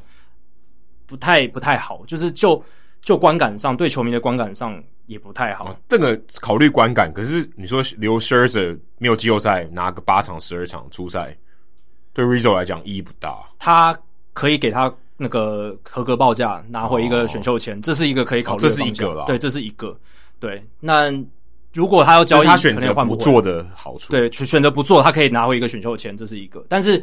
如果他选择交易的话，他能交易回来多少？这就是另一个考量。而且还有两两点是，Scherzer 他有不可交易条款，完全的失误条款，所以他可以否决任何交易。再来就是，但我觉得他应该可以同意。如果是争冠的球队，嗯，对，但就是没有没有争冠球队不会要他。对了，也是啊，基本上不可能。一定这个条件，我觉得一定会。对，那再再来就是还有一一个就是 Scherzer 的薪水，因为他的薪水的结构是。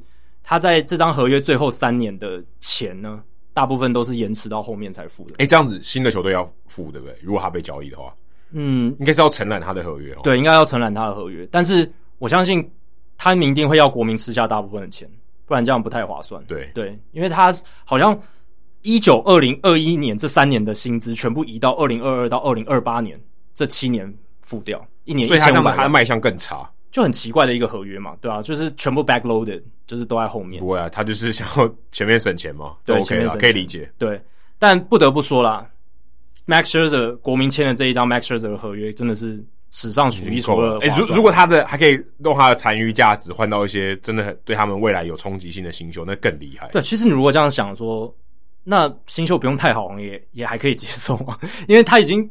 赚那么多了，就看你要钱还是。如果今天你的新秀换来的新秀不错，也许对方会让你说你多吃点钱。我我对对 OK。那如果今天哎不行啊，钱给你吃，你帮我吃一点薪水，然后我拿一些新秀，不用太好，没有关系，嗯，也可以。对，回顾一下 Scherzer 这张合约，他在二零一四年年底签的七年两亿一千万美金，他这七年下来累计的 WAR 值。三十八点三，全大联盟投手最高，比 Jacob deGrom 还要高。哦。如果他不是最高，还可以谁比他高？Jacob deGrom 吗？但 Jacob deGrom 三十六点八，其实就差那么一点。但是 Scherzer 还是，哎，他的量，我觉得考对，而且我觉得考量到年纪，他这个真的非常不简单，很可怕。就是我看我很喜欢一个棒球作家周希仁，他就写说，Scherzer 这张合约基本上跟响尾蛇当年签 Randy Johnson 那一张基本上。很接近，Randy Johnson 那张合约是四年，然后他每一年都拿下赛扬奖，嗯，而且他们都有拿到冠军。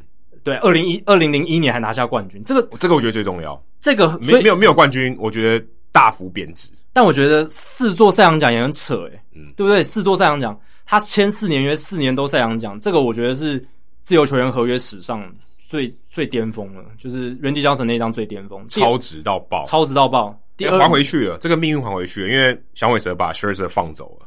哎、欸，对，对啊，他们而且是在有还呐，有还呢、啊，没用几年就把它交易掉。那个时候没有，他就跟 Trevor Bauer 一样，鲍尔也是被响尾蛇放走，响尾蛇放掉鲍尔跟 Scherzer。对，而且重点他们其实有点类似，他们生涯初期投的都不怎么样，然后控球都有点问题，然后都跟球队处的不太好，然后放走之后都大放异彩。对，哎、欸，呃，可是。鲍尔算是下一个球队嘛？对，下两个都是下一个球队就打得很好。当然包尔花了比较久一点时间，Scherzer 有点像一过去老虎就就改变了，就整个变得很强，对啊，所以这张合约我觉得真的是仅次于 Randy Johnson 那一张，可能史上第二好的自由球员合约。嗯，Scherzer 看起来我觉得是应该会走啊，因为他如果不走，Rizzo 他得到的东西太少了，就一个选秀签。对，可是原本其实今年大家在季初哦，大家会预料到说有一个人应该会换队，叫做 Chris Bryant。没想到他老兄今年打超级好，然后小熊队打的也不差。小熊队其实打出令人觉得有点讶异的成绩，现在在国联中区还跟酿酒人是并列龙头，最近又四连胜了。对，你就想说，Chris Bryant 你要走也很难呢，而且他因为现在等于他的非常行情非常高嘛，那你你你要交易来更难，然后你球队又好像要卖，跟他跟 Scherzer 的处境有点不太一样，因为国民队。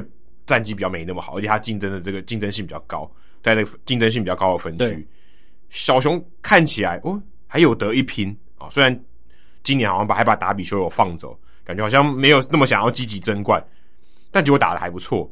那你要不要放走 Chris Bryant？现在看起来，如果你放走，显得愚蠢到爆。对，就是诶、欸，你明明还能打，你你要不要一拼？而且球迷绝对不能接受。对，而且虽然想像讲还有五十天，什么事情都有可能发生，但你说这五十天能变化到 Chris Bryant 突然打得很烂吗？也很难。我觉得不会，他今年的状况就是好，对，就是很好。那当然，先前提对他很健康，对小熊队来讲是季后赛一个非常重要的球员。但是问题是，呃，现在小熊队他有点尴尬，是他在一个还不错的分区哦。但竞争者相较起国呃国联东区是少一点，但是酿酒人红雀他也不好惹啊，就三选一的机会，他要不要拼？他他今天把这个 Chris Bryant 不可能送，现在看起来不太可能送走，嗯，但是我不送走又有点浪费，对不对？他就只剩这半年的合约，对啊，其实不只是他，还有 Javier Baez 啊，还有 Anthony Rizzo 啊，这几个 Baez 今年一开始你还说打得不好，对啊，就现在打超好，他那时候真的打得不好，但是现在就是回，就是他的击击球。好的击球品质够的时候，就会他的成绩就会回来。可是我觉得 Baez 在这个季前，大家觉得还要被交易的这个几率，感觉比 Chris Bryant 低蛮多的。对，主要是对啊，Chris Bryant 去年真的哦，我觉得还有一个重点是因为有几手的这个自由球员市场有影响到他。对啊，对啊。但是 Chris Bryant 的话，他他在这边是我觉得比较有优势一点。对啊，其实回到去年他们交易达比修有到教室的时候，那时候大家都觉得。小熊今年就是不想拼，然后而且 Epstein 离开了，对 Epstein 离开，然后那时候他说：“哎、欸，现在球队要进入下一个阶段，那下一个阶段的意思就是什么？就是要更强的阶段，就是要重整了。”像老师这样，然后 Jed Hoyer 其实很多访问都透露说，他今年其实真的就是要做一个阵容上的调整，让我菜鸟，诶、欸，其实他也不能算菜鸟，但让我上任第一年先学习一下，对啊，薪资结构做一个调整嘛，把一些这个已经合约快到期的，然后赶快放掉，然后厚植一下农场，而且你看。季前的时候看他们先发轮值，Kyle Hendricks、Zach Davies、Jake Arrieta，呃，这个 Trevor Williams 这一些人，诶，都不是那种叫出来会让你感到害怕。Kyle Hendricks 可能是，可是他也是软球派的投手。他今年投的没有很好啊，对吧、啊？他今年没有很好，可能真的还是要有球速吧，真的。因为今年小熊队的先发投手的球速是 by far，就是他们落差非常大，非常他们均速好像八十八英里还八十九英里，非常非常低的，全大联盟最低，所以。在那种情况下，你会觉得小熊今年应该没办法抢季后赛，而且这时候就要自嘲一下。我记记错的时候就预测是红雀嘛，结果红雀现在看起来有点惨。他们呃，Flaherty 受伤，Flaherty 受伤，而且他们先发投手保送率超爆高，超过百分之好像十二吧，就是很夸张的保送率。所以现在红雀看起来非常不乐观，然后小熊队呃看起来反而是后市看涨。所以我在这方面就是真的预测错了，但小熊现在就尴尬了，就是。小熊现在的状况就是你刚刚讲到，就是他们到底要不要卖 Chris Bryant？我是觉得以现在这个状态没办法卖了，因为他们对球迷还是有责任的，而且小熊球迷是出了名的，就是非常关心这一支球队。你如果在他们战绩打那么好的情况下，然后突然把球队里面今年打击最好的球员，甚至是攻守两端表现都最好的球员交易掉，这个是我觉得球迷绝对没有办法接受的。就算长期来看，他有多么的合理。应该这么做，可能也没有。因为他如果没有跟小熊队合约签继续签的话，现在目前看起来也没有继续签嘛。球球季结束他就自由球员了。对啊，我觉得甚至连 Javier Baez、Anthony Rizzo 都很难卖。但我觉得有一个可以卖的是谁？是 Craig Kimbrel。虽然今年小熊队战绩那么好，有一个重点就是他们牛棚超级好，牛棚超强，这就是所谓的 lights out，就是非常夸张。就是他们随便找来什么什么 Tommy Nance，然后什么一个奇怪的球员上来，还有那个 Tepera。Chafin 超强，对啊，原本是响尾蛇的一个软头，对啊，结果每一个人来到小熊，诶，今年的在牛棚的表现都非常好。Craig Kimbrel 还是一大关键啊，他今年好像恢复到他巅峰期的那种水准，控球变好了。那 Craig Kimbrel 我是觉得是有空间可以交，因为他是后援投手，后援投手的话，相对来讲你损失的没有那么多。你说，可是如果你今天是一个要冲击季后赛的球队，你卖掉你的顶级终结者，但是你看现在的小熊队，基本上人人好像都可以有这个终结者，这种操作也是蛮奇葩的。你是说把，对啊？如果你今天想要冲击季后赛，然后你把你的终结者卖掉，你今天如果是一个没有机会冲击季后赛的球队，我输多赢少啊，我要终结者干嘛？对不对？对我没有球队会赢，我干嘛要终结者？但是我是觉得，如果他们真的要，还是要继续在保持竞争力的情况下做一些阵容薪资结构的调整，这是一个可以考虑的做法。后就是换回一些农农场的养分。刚好就跟太空人交易好，太空人缺一个。对啊，而且你看，运动家光芒不也是常年来都是这样子经营的吗？哦，就是即便球队有竞争力的时候，还是把一些球员交易走。那小熊不一样，小小熊对大市场球队，但感觉现在很多大市场球队也在做小市场球队的操作嘛。对，有有时候也是会做小市场球队。Kimbrough 卖掉，我就觉得蛮蛮怪的耶。我我会这样看，是因为它是取代性是比较高。当然它，它、它价值也蛮高，它价值也蛮高。现在，因为它是后援投手嘛，小熊的牛棚又强，相对来讲可以取代的性也比较高。你看像 Dan Winkler，他今年的这个防御率零点七九，当然 FIP 是比较高啦。可是你说像 Ryan Tapera，去年有拿到 MVP 选票的，哦、去年有拿到 MVP，欸、他原本是要投谁啊？原本是要投也是 T 开头的吧？Trout 应该 Trout，哎，不是，哎，不是 Trout，Turner Turner 啊，对，Trea Turner，原本要投 Turner，他看成 Ryan Tapera，然后 MVP 没有，他就上一个选项，然后没有选好，对啊，就是选错了嘛，就是都是 T 开头。那 Tepera 今年也是三十点一局，只被打十四支安打，三十六次三振，FIP 二点五三，也是投的非常非常好。整个牛棚，当然牛棚投手他们真的很起伏不定，可是呢，我是觉得相对来讲，相对于其他 Javier Baez、Rizzo。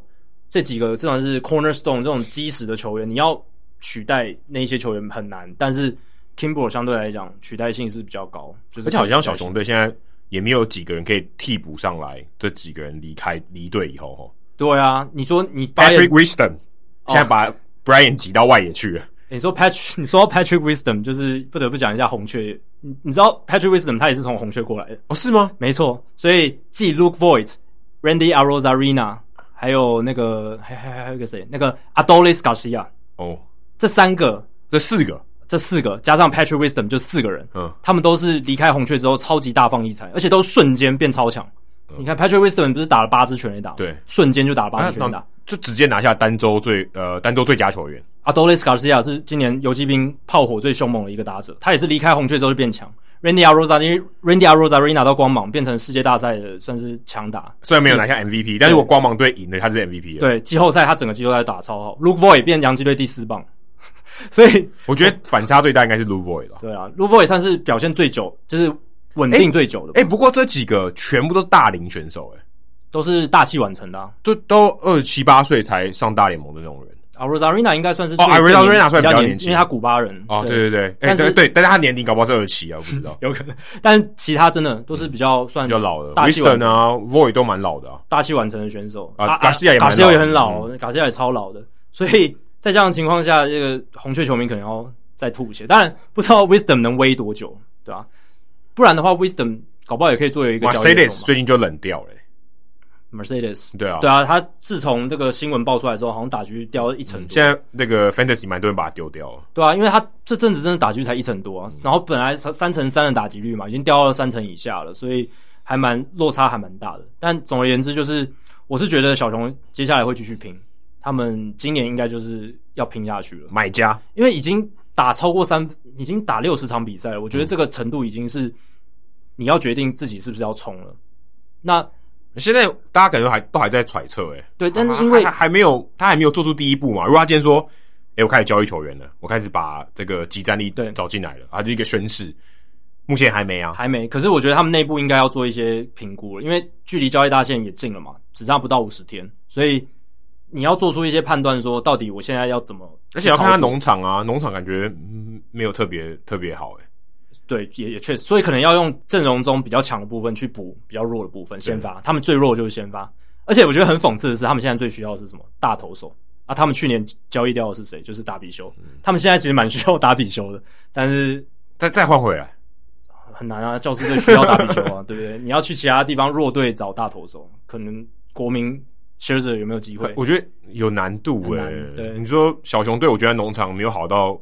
可以换到 Scherzer，而且老实讲，Jay Hoyer 今年本来是要补农场，结果没想到现在，但他现在用到农场，这样讲起来真的蛮两难的，很难呐、啊，对啊，所以他现在应该是整个就是被拉扯吧，在在被两两端拉扯，天上掉下来的礼物到底该不该开？对啊，你会说球队战绩好，你心情怎么不好？但是还是他就没关系，我就我就不补，以不变应万变，嗯，这样继续打下去，这也是个做法，可是这样蛮亏的，其实这样蛮亏的哦，很亏啊，就是你农场没有补到，然后所有这些这么多好球员。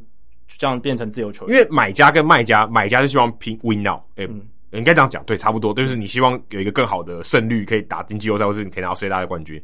如果是卖家，你就希望厚植农场，你什么都不做，你两个都没有拿到。对啊，就是介在中间。那除非你在季后赛表现很好嘛，就是有带起一波票房，或者是呃，甚至打下冠军，那是最好的。但你小熊队今年的先发投手不可能。对，但你自己评估，你就是有实力，但你没把握，对不对？啊、你没有强到说哇碾压大家，对啊。你看那个他们先发轮值，你说 Jake Arrieta 看起来像是一个球速很快的投手，对不对？他现在没有了，他现在。球速已经降很多了，他不知道在费城经历过什么事情哦，就整个速度整个好像变九十出头而已，对啊，就是变得很慢的投手，而且就是压制性也变得很差，就变成滚地球型的投手了，嗯、对啊。然后他们整个球队唯一速度比较快的先发投手就是那个 Albert Alzolay、嗯、这一个年轻的投手，但是他现在又又受伤，嗯、对吧？所以就先发轮值真的不太行啊，只能也不能一直靠牛棚撑啊，对不对？所以这个是一定要补强一环，他们要拼的话，真的。Michael Rizzo 跟 Heuer 哦，你们要加加油，头痛头痛，真的头痛了。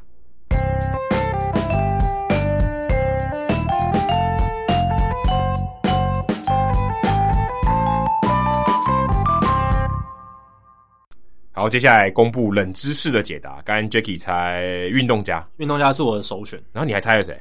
呃，天使。道奇还有水手这几个我都有讲到哦，水手还是水手，是水手，有算算算有擦边，而且你的我觉得你的分析蛮好，因为我其实我没有没有想过这些东西。嗯，他就在一九九零年代的时候，他们那时候就就有他们就有一个做法，就他们把这个音乐先录起来，嗯，还用透过这个广播系统放出去，嗯，所以当时他们还不是用这种流行歌曲哦，不是用现成的歌曲，他们是录起来的。哦，所以所以它是什么样的歌曲？是？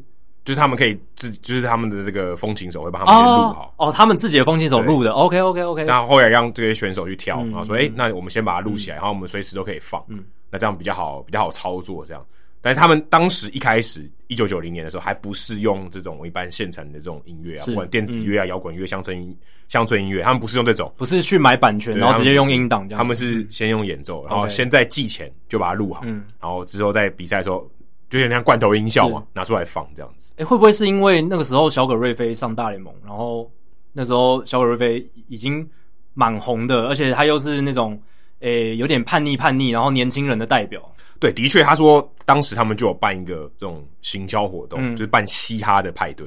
哦对，OK，所以跟嘻哈文化有关系。对，跟小葛瑞菲比较搭嘛，因为黑人嘛，他也他我不知道他们带 Durag，但是 对，但是就是这样哦，这是开玩笑的。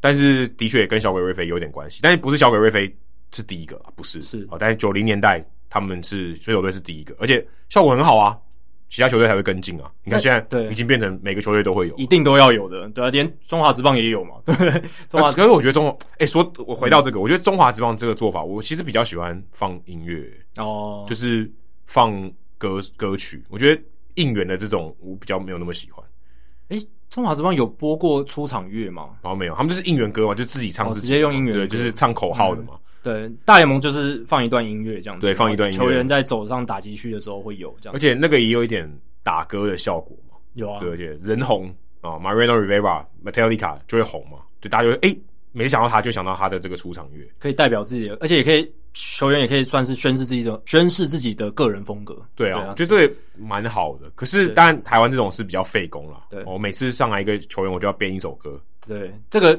也是有它可以产生更大的共鸣吧。就是球迷基本上你是那队球迷，就一定会喜欢那个。对，可是还有一个好处，是因为台湾比较少转队啊。不然你是，我今天是这队帮你发明的口号，啊，你带到别队去。对对对，他没有跟着球员吗？欸、有诶、欸，其实对啊，我说他应该没有要跟着球员，对不对？他是这一队的产这的研发的歌嘛，他应该没有跟着球员，可是在台湾有啦。对，但是如果是挑现成的歌曲就没差，我在这队用放，跟我到另外一队放不一样。对，对我常常换队嘛，这 OK 啊。对对，所以我觉得或许这个这样好像比较方便，比较便于移动这样子。嗯，但。回到刚才你说，它是算是由嘻哈文化带起来的一种，它有一个这个活动了，它不是说它是这个不是以这个为起源，只是它有用这个来做一个操作，用嘻哈做一个包装，就是哎，我今天我们的音乐我们放嘻哈音乐，对对，因为可以玩嘛，对，今天你放音乐你就可以选嘛，我就觉得 Walk Up Song 这种东西真的非常适合摇滚乐跟嘻哈乐，就是一种带动气氛。其实说真的哦，我觉得大联盟反而蛮多是乡村音乐，是哦。嗯，其实蛮多的，尤其白人球员很多乡村音乐的、嗯，但拉美跟黑人真的、哦、他们都嘻哈，哎，嘻哈是哎、欸、没有拉美球员不见得挑嘻哈，他们挑拉美音乐哦、呃，那种拉丁、嗯、那种圣吧那种感觉，嗯、对对对，嗯，嗯，就比较热情洋溢那种拉丁的音乐，西班牙文的这种。OK，但我我自己是听到这种嘻哈乐的时候就觉得哦，很亢奋。我记得之前田中孝那不是也放那种日本的歌曲，日本歌，他可能就是要代表，这样很好啊。之前呃。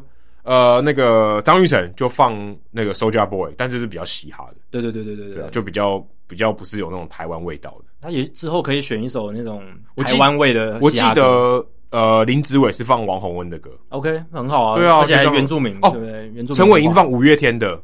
哦，那那那那也很好啊。对，而且我觉得其实蛮感动的，在国外你听到的选手。五月天的歌，对，我觉得其实蛮感动，因为 感动。对，你你就想今天这首歌，因为你的选手被带到迈阿密，哎。啊，听到这个球员感动，而且可能大家都听不懂，但人家就会问说：“哎、欸，这个球员这这歌我听不懂，但听起来还不错哦。他哪里来？的他哪哪哪里来的？哎、欸，你只要激起这个问号就不错，对啊，搞不好就拓展了这个市场。对啊，你说哎、欸，这个音乐不错哦、嗯，但我听不懂，但球员哪里来的？哦，台湾来的。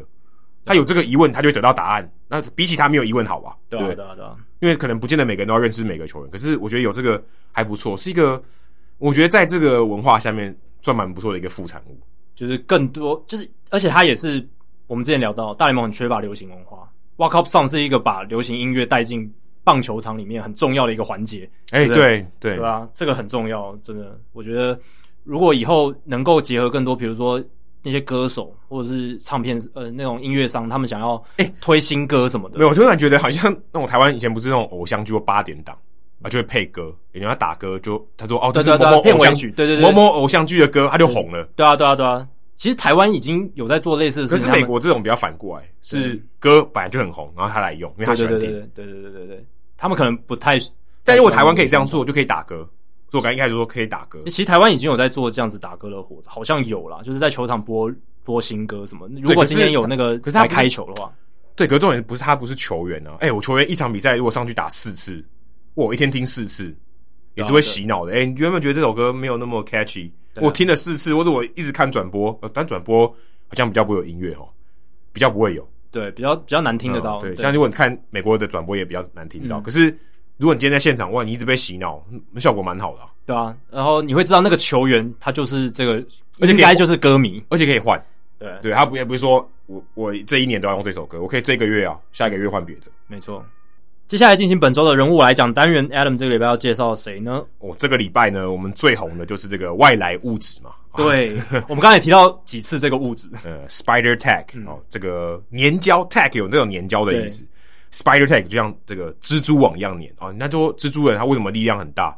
哇，他那个丝很粘嘛、嗯，对，力量很大，细细一条丝承载的力量超级大，很粘，对，而且就是被那个特种的蜘蛛咬到之后就，就 就有那个丝了。哦但是呢，我们今天要介绍叫做 Spider Strength 这家公司，他们的共同创办人叫 Mike Michael Caruso，就是那个 Caruso，大家湖人队有个光头秃头，也是叫 Caruso。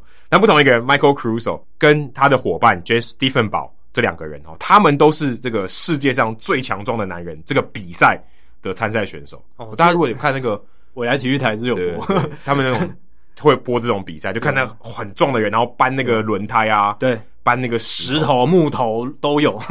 就是那个比赛，其实还蛮好看的。其实那你就想说，奇怪，我们今天讲这个干嘛？哦，Caruso 他是二零零六年就开始在参加这个比赛，现在到四十岁，他二零一五年之后退休，他的成绩还不错，拿过几次冠军，但是他后来就退休，因为这个东西也不能弄太久，这这身体会受不了，这个身体会受不了，四十岁还在玩有点难。对，他就是发明这个 Spider Tech 的团队，他们就是卖这个 Spider Tech。算什么粘胶？我们可以当粘着粘着粘胶好了。粘胶对粘胶的这个团队，也就是最近这一两周非常红的一个外来物质。虽然外来物质有很多种，但是这个名字是可以说这两周突然红起来哦。大家诶有一个明显的品牌的这个商品，一般你就说 Rosenbach 就滑就滑石粉松香，呃，可能没有特别指定的牌子。Spider Tack 最近受到关注，这个这个名字开始有人注意到。现在在 Amazon，你买一罐大罐的，三十六块、三十五块点九九，已经没有货了。但你可以到它官网买，有比较小罐的，OK，而且还有分三种款式，有大、中、小，呃，比较轻量的跟比较重量级的。是不是很多棒球人都开始买来自己试试看？而大联盟球员都在用，我也来试试看，就可以拿来试试看。而且我我最近查这个 Google Trend，哦，这在这五天爆冲，哦，大概前五年都没人查这个单字 Spider 都没有人查这个品牌 Spider Tack。哦，最近这一周爆冲，我大家想说这什么东西哦？当然不见得每个人都要试，但也想说，哎、欸，没听过这个哎、欸。对我也是查了，我也贡献了大概两三次的搜寻。对，但是我查的是美国的啦，所以美国的还蛮多，而且什么加州啊、德州啊、佛罗里达州都蛮多人在，都都蛮多人在在搜寻这个字的。那 Wall Street Journal 跟 Athletic 都有访问过这家公司，就是在这一周，他们说他们在二零零九年的时候，那时候他们还在这个呃世界最强壮的男人这个比赛的赛事中，他们想说我要抱这个石头很重，那我不但我要自己有力气，我还希望有摩擦力，让它比较不会滑，这样我可以比较不需要额外的力气去控制那个球比较滑动，而且也比较安全，对，也比较怕砸到自己的球，对，真的很危险。那一颗球一百到一百六十公斤，好可怕，比我跟 Jackie 两个人加起来重，对，是非常夸张、非常重的。所以他们就想说，那我在合理的范围内，我们去帮助自己做到这件事情。他们希望抱住这个叫做 Atlas Stones，这个 Atlas 是希腊神话里面的擎天神。嗯，大家有看那个希腊的建筑，会有一个男人，然后抱着一个石头在他头上，就是那个人。然后那个雕像，就是那个印象蛮深刻的，对，蛮多蛮多那种神话电影里面啊，或是那种。呃，建筑物里面会出现这种这种这个神，对，可能奇美博物馆里面应该有，哦，搞搞搞不好有，对对对。那他们那时候就试，然后试了很多那种现成的这种做法，呃、可能像大大联盟会用的松焦油啊，或者什么呃这些物质，但当然是在他们这个赛事里面没有被禁止的。他们试了几种，觉得效果都不太好，而且太昂贵，所以他们决定不要用现成的，自己做哦。现现在市面上没有适合我的，我自干哦，自己造轮子。所以呢。他们想要我就自己来，而且最有趣的地方在于，Caruso 他本身是分子生物学的博士。哦，你想一个博士是一个壮汉，好扯啊！你自己现在，你现在眼睛闭起来，想象那个世界上最强壮的男人的那个比赛，一个壮汉抱着一个石头，但他是博士，这个冲击程度比我们上一集说那个 Mike Marshall 是博士，投手博士还还来得高。对，最近博士蛮多的哈。对啊，那个刘伯钧老师现在也在攻读博士。之后也会变成博士，裁判博士哦，这博士很多 哦。那他就是分子生物学的博士，所以他有办法做一些东西。嗯、他是念这个 North Dakota State University，是他是生分子生物学的博士，所以他是真的有两把刷子。他想说，哎、欸，我我有这个学士啊，我自干总可以吧？对，他不是只是凭自己当选手的经验而已，他是自己有能力去制造出一个厉害的合成物。Bauer 没办法自己做这个粘性物质吧？他一定要求专业的嘛。欸、我自己可以哦，啊，Caruso 他就自己去做，所以他们后来就找一些松香啊，跟一些聚合物，他们去做一些人工的东西，一些化学材料，做出这个 Spider Tack，有点像糖浆哦。大家如果没有看那个图片的话，你想象就像那种枫糖糖浆，嗯，但是更稠、更黏，然后放在一个像呃那种凡士林的盒子里面，然后你可以沾来用，扁扁的罐头那种感觉。那他们当时就想说，哎、欸，我做出来这个，可是就我们自己用嘛，就好像自己酿酒、自己喝，我们要拿来卖。他的这个朋友 Dolphin 宝也是这个参赛选手，他就说：“哎、欸，我觉得这很好啊，独乐乐不如众乐乐，好东西跟好朋友分享，啊、我们拿出去卖啊，我们佛心卖，我们佛系的卖，嗯、我们要赚大钱，但如果有人愿意买，我们就卖给他哦，因为这东西算是我们做出来，算是什么呃自己家的私房料理的这种概念，你来点我就卖给你，也没有想那么多，就大家有需要就来买，所以当他们的这些同行可能会来跟他买。”还有像是这种攀岩的选手啊，攀岩选手也会用滑石粉嘛？对，因为他们也很需要纸滑。哎、欸，像有些你看那个 Free Solo，不知道你有没有看过那部电影？就讲那个攀那个优胜美地的哦，我没有看过，嗯，没有没有带任何，他们只有一个，他们没有那个辅助，没有任何安全措施，所以他们的手指一定要很黏，直接徒手爬的，直接徒手爬。他们对他们当然也会需要一些凿子啊什么去、嗯、去挖那个洞去扣住，但他们基本上需要很黏的手，所以他们很需要这种物质。再来就是他们发现另外一个很特别的族群，是那种。轮椅运动的这些这些选手，像什么轮椅轮椅打网球，对或轮椅打篮球，对，因为他们要操控这个轮椅，他们需要更好的这个摩擦摩擦力，对，让他们这个转速可以更对。那这样讲有怪怪，他们也希望他们可以控制那个轮子控制的更好，动力更强一点。对，那他们可以不要手滑，对啊，手滑你手滑，你会空转的，你就动不了。对，没有没有没有弄好，那个摩擦力没有够，嗯，没办法转。所以他也发现轮椅运动的人也很喜欢他们这个产品，但也就仅止于此，还是非常非常小众。对，可能比 h i d o 大联盟还更小众，比我们更 niche，更更小众，非常 niche。所以他想说，这个我们就 Dolphin 宝，他就想说，这个我们就佛系卖，我、嗯、就网站上你想要卖就卖啊，你想要跟我们洽询就洽询，我们也没有想要商业化，当个业余的兴兴趣。对，他们这个 Spider Strength 也不是一个呃，不能说不是正派经营公司，但不是全心全意在做这个公司的。嗯所以他们就算是一个赔钱货，就是哎、欸，你想要来买，我就卖给你，但我也没有靠这个发大财啊。直到最近，Caruso 因为这个事件哦，这个外来外来物质，开始很多人发现哇，原来用 Spider Tag，然后联络上他，他才惊觉到说哈。居然有球员在用这个，原来棒球也可以应用到这个东西。而且那个访问里面就提到说，诶、欸，他完全不知道为什么要用这个。嗯，然后他说，哦，为了要提升转速，而且也增加一些安全性，这是一定有的。他说啊，原来如此，他从来没有想过这一点，因为他当时要做这个，就只是为了他自己要抱那个石头。对，所以他没有想那么多，没想到居然在另外一个领域阴错阳差。变成这样子，无心插柳柳成枝。这让我想到那个 Edgertronic 高速摄影机。他一开始发明那个超高速摄影机，也不是为了让棒球员做训练，是为了拍那个生物的那个高，像蜂鸟那那种那种生物的运动。TrackMan 一开始是高尔夫球，对，所以他们其实一一开始发明这些东西，他都不知道棒球会用上，结果误打误撞，哎、欸，棒球都用上了。欸、可是其实蛮多创业都是这样，真的都这样、啊。但但嗯，没办法，这个 Spider Strength 其实没有赚到太多钱。是。他们他们没有因此发大财，对，只是他们很意外，居然哎、欸，棒球员可能发现了这个好物，嗯，哦、啊，就是后康道修博就传给大家。后来 Dolphin Ball 发现越来越多这个订单寄到球队的地址，嗯，我还发现原来有棒球员在用，嗯，因为 Caruso 他其实没有在管公司，嗯，他是佛系经营，他平常就是这个学者哈，这样、嗯、或者退休的生活，所以 Dolphin Ball 是主要做这个商业面的，他才发现。原来越越来越多的棒球员在使用这个事情，而且很明目张胆的直接寄到球队的地址，代表大家根本没在怕。没有，他可能不知道拿来干嘛。对，但这这也代表说，就是这个东西已经猖獗到，就是哦，我就是买来，然后直接写球队地址就好了。所以其实大联盟只要跟他要名单是谁就好了。哎，对啊，只要跟要客户的名单是谁就好，或是哦，可能有可能像天使队的这个 club clubby 会帮忙买。对，当然你也不知道他怎么用，或者是真正的用途用在哪里。可是都已经寄到球队，你买了，你不你怎么用，你管不着吧？对啊，对啊，对啊。你说买凡士林，我哦涂伤口，我没有要增加粘性，这本来就合法的东西，本来就可以买啊，你管我这样子？对。可是他就发现，哎，原来球队有蛮多球队跟他订的。对啊，但这个就是还蛮有趣的，就是本来不是这个用途的东西，被用来拿在这个用途上面，而且蛮聪明的，有投手发现这可以用。对，这个我觉得也蛮厉害的。而且你会。想象得到说那个东西真的很黏，因为它本来的用途是要搬一百六十公斤的石头。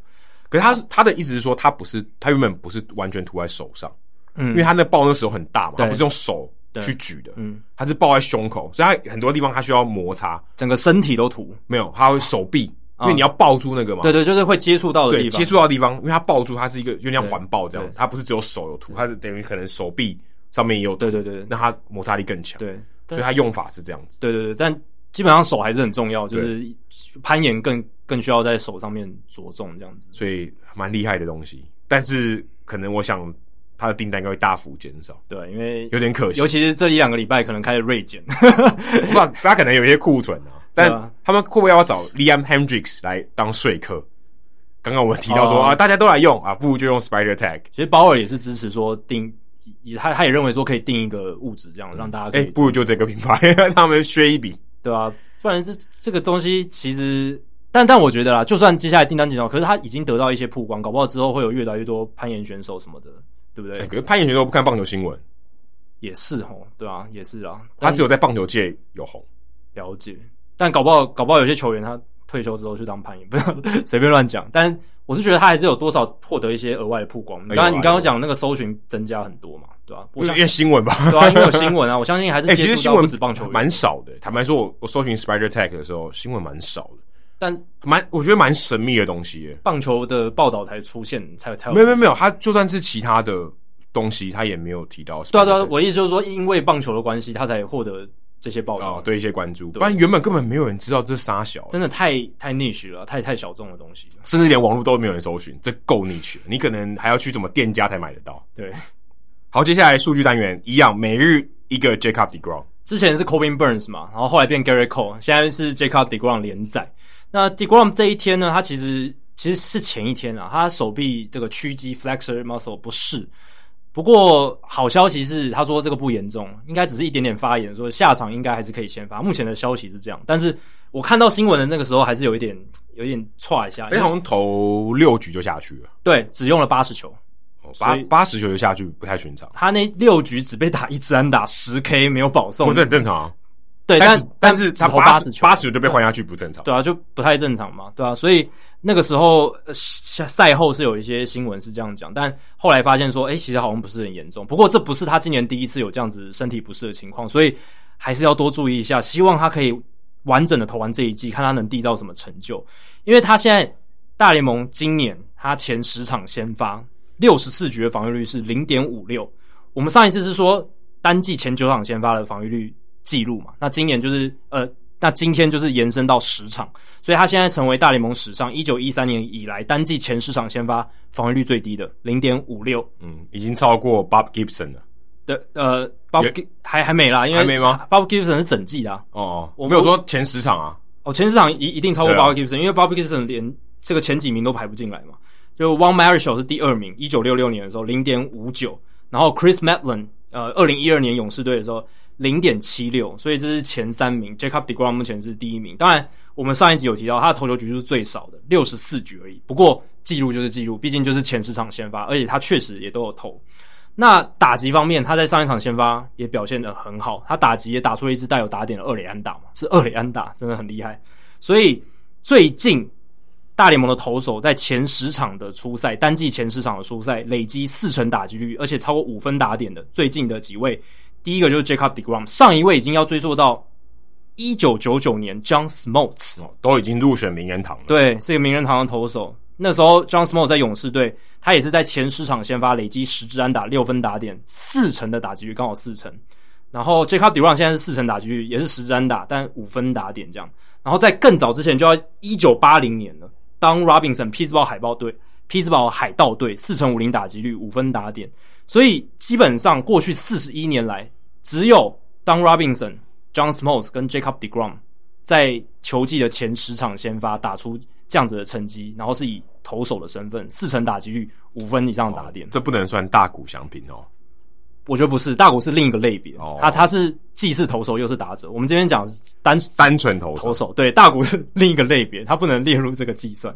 然后再来是 Arodis Chapman 的一个特别的记录，他今天又吞败了。他今天在这个比赛里面，他最后一局。呃，被打了再见安打对费城人队，当然是因为有那个啊，就是幽灵跑者的那个突破僵局制的关系，所以不能怪在他身上。可是他已经连两场初赛都让洋基队输球，而且六月十号那场比赛更惨，他在第九局上场救援嘛，他投九球就掉四分责失，这个是非常可怕的。一九八八年以来哦，到现在只投不到呃，只投不超过九球就丢就丢四分责失以上的。只有八次，就是过去三十二年来、三十三年来只有八次。那包含 Arodis Chapman 这一次这样子。那之前的话，像 Juan Nicasio，他在二零一七年六月十六号，呃，他是海盗队的投手对小熊队，他也是第九局，他投六球就掉四分责失。当然，Juan Nicasio 这个是后面上来投手又帮他掉很多分，他留在垒上的跑者全部都回来的一个情况。不过有一个特别惨，有一个特别惨的是这个。Mike Trombley，Mike Trombley 这个投手，他在两千年五月十三号的时候代表精英队对红袜队，他在第八局的时候上场后援，他投七球都就掉四分，然后被打了三支全垒打，然后中间夹一个触身球。我觉得这个比 Aroldis Chapman 这个还更惨。Chapman 是被打了两支全垒打嘛，他上来先是被 Jorge Polanco 打了一支一垒安打，Josh Donaldson 挥了一轰，然后接着 Williams a s t u d i o 打了一支安打，Nelson Cruz 再补一轰，然后掉四分。Chapman 这个。我觉得真的很惨，可是我觉得 Mike Trombley 更惨，三支全垒打加一个触身球，呃，只投了七球就掉四分，这个可能比 Aroldis Chapman 更惨，这样。所以，哦，Chapman 他虽然前面在六月十号赛前，他今年的表现真的是非常非常夸张。他呃，去年吧，去年他加了一颗指叉球之后呢，这阵子他的表现真的很扯。他在六月十号赛前面对八十五个打者，三振掉了四十三个人。超过一半，三振率超过百分之五十，非常可怕。然后防御率零点三九嘛，因为他投了二十三局，只掉了一分责失。但是总是要正常能量释放一下，正常回归一下，不然真的太夸张了。他在六月十号那一天单场就失了四分。然后再来看完投手的部分，我们来看打者的部分。J.C. Winker，不知道大家有没有注意到今年这位红人队的打者，他应该是今年呃国联最好的打者之一喽。他近年来其实默默都有打出好成绩啦，因为他很会选球，然后呃击球的这个击球率也不错。那今年更是大爆发，已经变成国联 MVP 的竞争者之一了。所以他过去呢，大部分都是 OPS Plus 大概在一百二、一百三，其实也是很好的打者，只是因为常常受伤，出赛数不稳定。他在一七、一八还有一九年都有受伤，手臂啊、肩膀啊、脖子都有受伤，所以。导致他的出赛很不稳定，所以大家可能对他的印象不是特别深刻。加上他又在战绩比较差的红人队这样子，但是今年真的是非常非常夸张。他在截至到今天为止，三成三九打击率，四成一二上垒率，然后长打率是点六二八，OPS 一点零四一，仅次于他的队友 Castellanos。Castellanos 今年也打得很好，呃，OPS 一点零五六，所以 Jesse Winker 现在是这个全国联最好的打者之一，然后。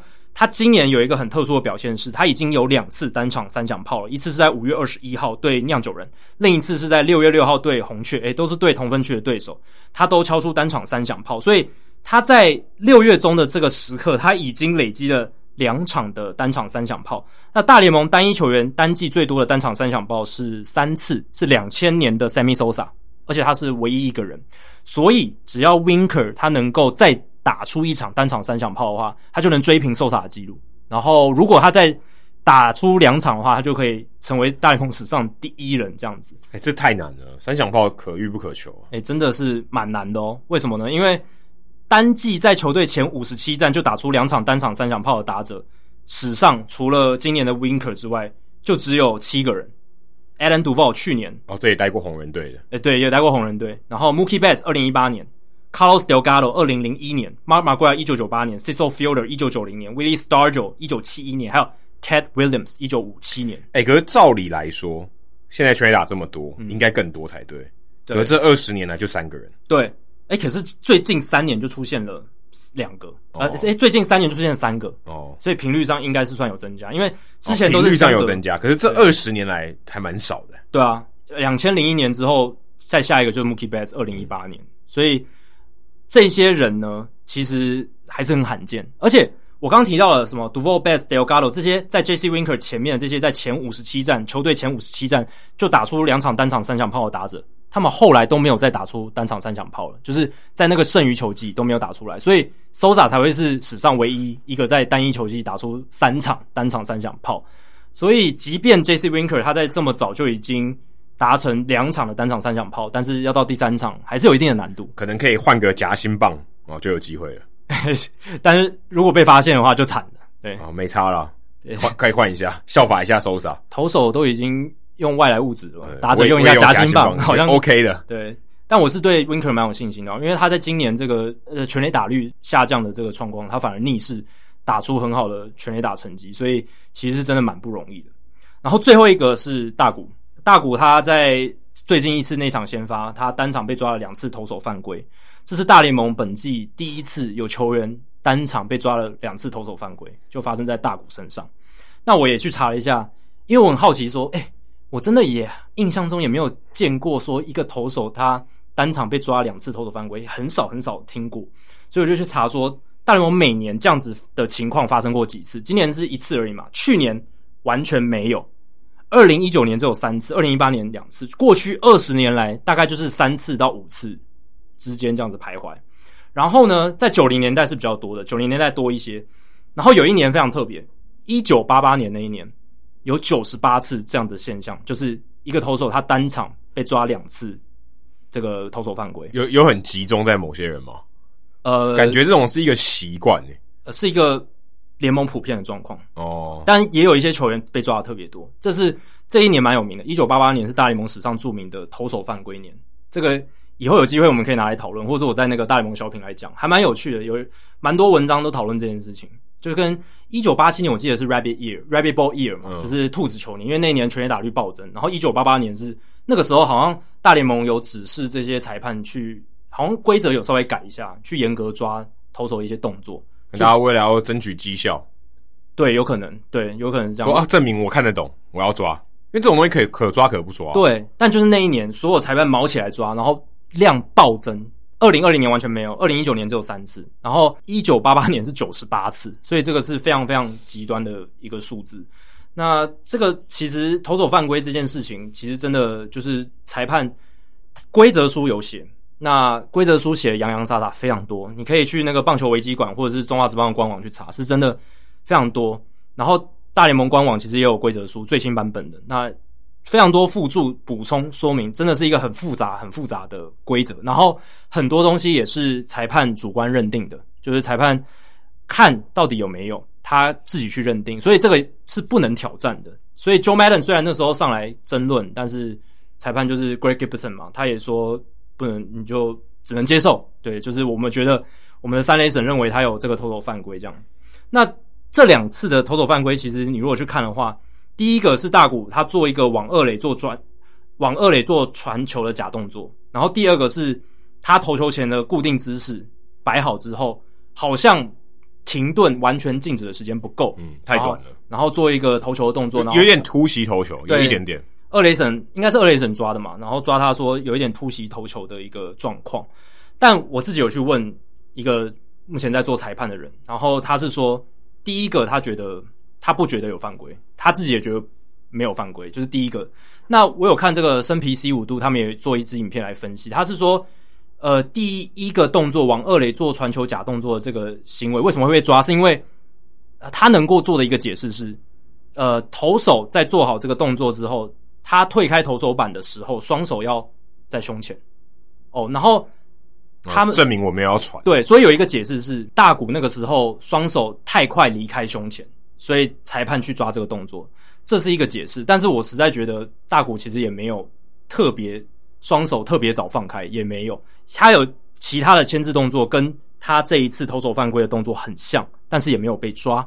对，所以第一个真的是非常非常奇怪，就是裁判不知道在抓什么。然后，而且我问了裁判，他也说没有这件事情，他他觉得没有投手犯规。然后二垒本来就是可以做假牵制的，而且他更何况大谷已经推开投手板了，他的轴心角是有推开投手板的。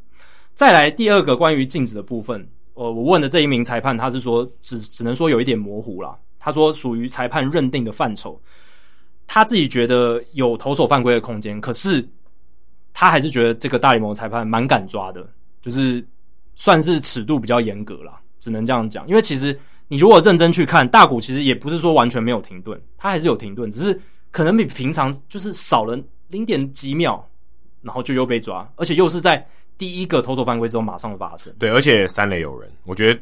我说：“你说真的敢抓？我觉得这个是影响比较大的。一般我们之前有讨论讨论过裁判的心态嘛，嗯，他不想要影响比赛的进行，就说哦，我今天直接就是说量好球以后，我的好球带的范围变小，我不希望去抠这个三振。对，如果没有回棒的话，一样的道理。你今天我我如果抠这个，我直接让你得一分，会改变战局的，所以他会尽量不抠。对，会尽量不以心态来讲，真的是，除非你真的太夸张。对，可是他又不是很夸张。”对，我说如果你真的很夸张，说啊、嗯、这个不行的，这个你被被吓到，你可能被 Jackie Robinson 吓到，那 OK。可是这个又没有，所以他真的是很敢抓，因为这个影响蛮大的，对、啊，直接让你掉一分呢。这一定会被拿出来检视。我看那个美国的 Reddit，就是美国的 PPT 上面，哇，骂声一片。然后有球迷就说：“这是我少数看到有棒球的事件是所有球迷都一面倒的，这个支持同一方这样子。”可是我觉得这就有点像说，你你今天裁判要公平性，或是你像你说奥运。不会有棒球有一个很大原因，就是因为裁判影响太大。但这个太大不是说百分之百这种太大，而是可能百分之二、百分之三，但他就有办法影响比赛。像这个就是很明显的例子。对啊，你说万万一他这个是再见得分怎么办？啊、有可能嘛？只是时间上你没有对而已、嗯。这个结果真的，如果真的是那样，没大家没办法接受。你你你，而且也不能 review 哎、欸，对啊，不能 review 啊，因为完全不能，这完全不能 review、嗯。那你你怎么你怎么去取取得公平性？买通这个裁判就好了。真的，这个、但这有点阴谋论。可是不是就，但这个真的不，我觉得不是很 OK。而且，对啊，而且今年就不能 review，这的确是也不应该 review。而且这两个动作真的不是特，第一个真的是感觉就是没有犯规，第二个好，你说有好，但真的也是说比较严格的在抓。那为什么突然就在这场比赛突然针对大谷？然后这就是大今年第一次大联盟今年第一次发生有投手两次被抓偷偷犯规。后来响尾蛇也被抓一个嘛，Ryan Buchter 也被抓了一个，但是就是。我是觉得很补偿的，对，有有可能是补偿，我就觉得非常奇怪。不过我问这个裁判，他也说了，关于投手有没有禁止的认定，他说可以的话，尽量不要用慢动作来检视，因为他说那会跟裁判当下认定的画面看上去不一样。对啊，而且他又不能重播，你慢动作有没有意义啊？因为用慢动作来看，真的很认为很很容易认为有停嘛，因为你你那个影格变慢了嘛，你会你会觉得有停。但投手偷击往往是一瞬间的事，能抓出来的裁判要有一定的功力。那三垒有人敢抓更是不容易，他也有强调这一点，就是 Adam 刚才讲的。所以当然啦，抓这种静止动作的这种判决的几率，抓错的可能性是比较高的。但裁判还是有他难的地方。可是至少在这一次大谷的这两次的投手犯规，我是觉得比较不合理一点。而且刚好在一个焦点人物上面，大家更放大检视。然后大谷就是因为那两次投手犯规，某种程度上才会掉分，对不对？因为其实他已经三振，这心态上会有点影响。对他三振，他其实最后一个是三振那个打者，嗯，只是因为挖地瓜变不死三振。如果没有这两次的这个投手犯规，我相信他不会最后一局投那么辛苦。好，以上就是《Hito 大联盟》第两百二十一集的全部内容。如果大家喜欢我们节目的话，请千万记得不要推荐给你的朋友，因为这样做的话，你很快就会变成朋友里面最懂大联盟的那个人啦。你朋友没有听到《Hito 大联盟》，大联盟知识就会越来越跟不上你。假如你有任何棒球相关的问题，我们的听众信箱随时欢迎来信。你可以在节目叙述和我们的官网 hitomlb.com 上面找到。还有，别忘记到 Apple Podcast 给我们五星评价，还有留言回馈，让我们能够做得更好，也让还没有听过 Hito 大联盟的朋友可以更快认识我们。如果你写的不错的话，我们也会在节目开头中念出来，分享给大家哦。今天就到这里，谢谢大家，拜拜，拜拜。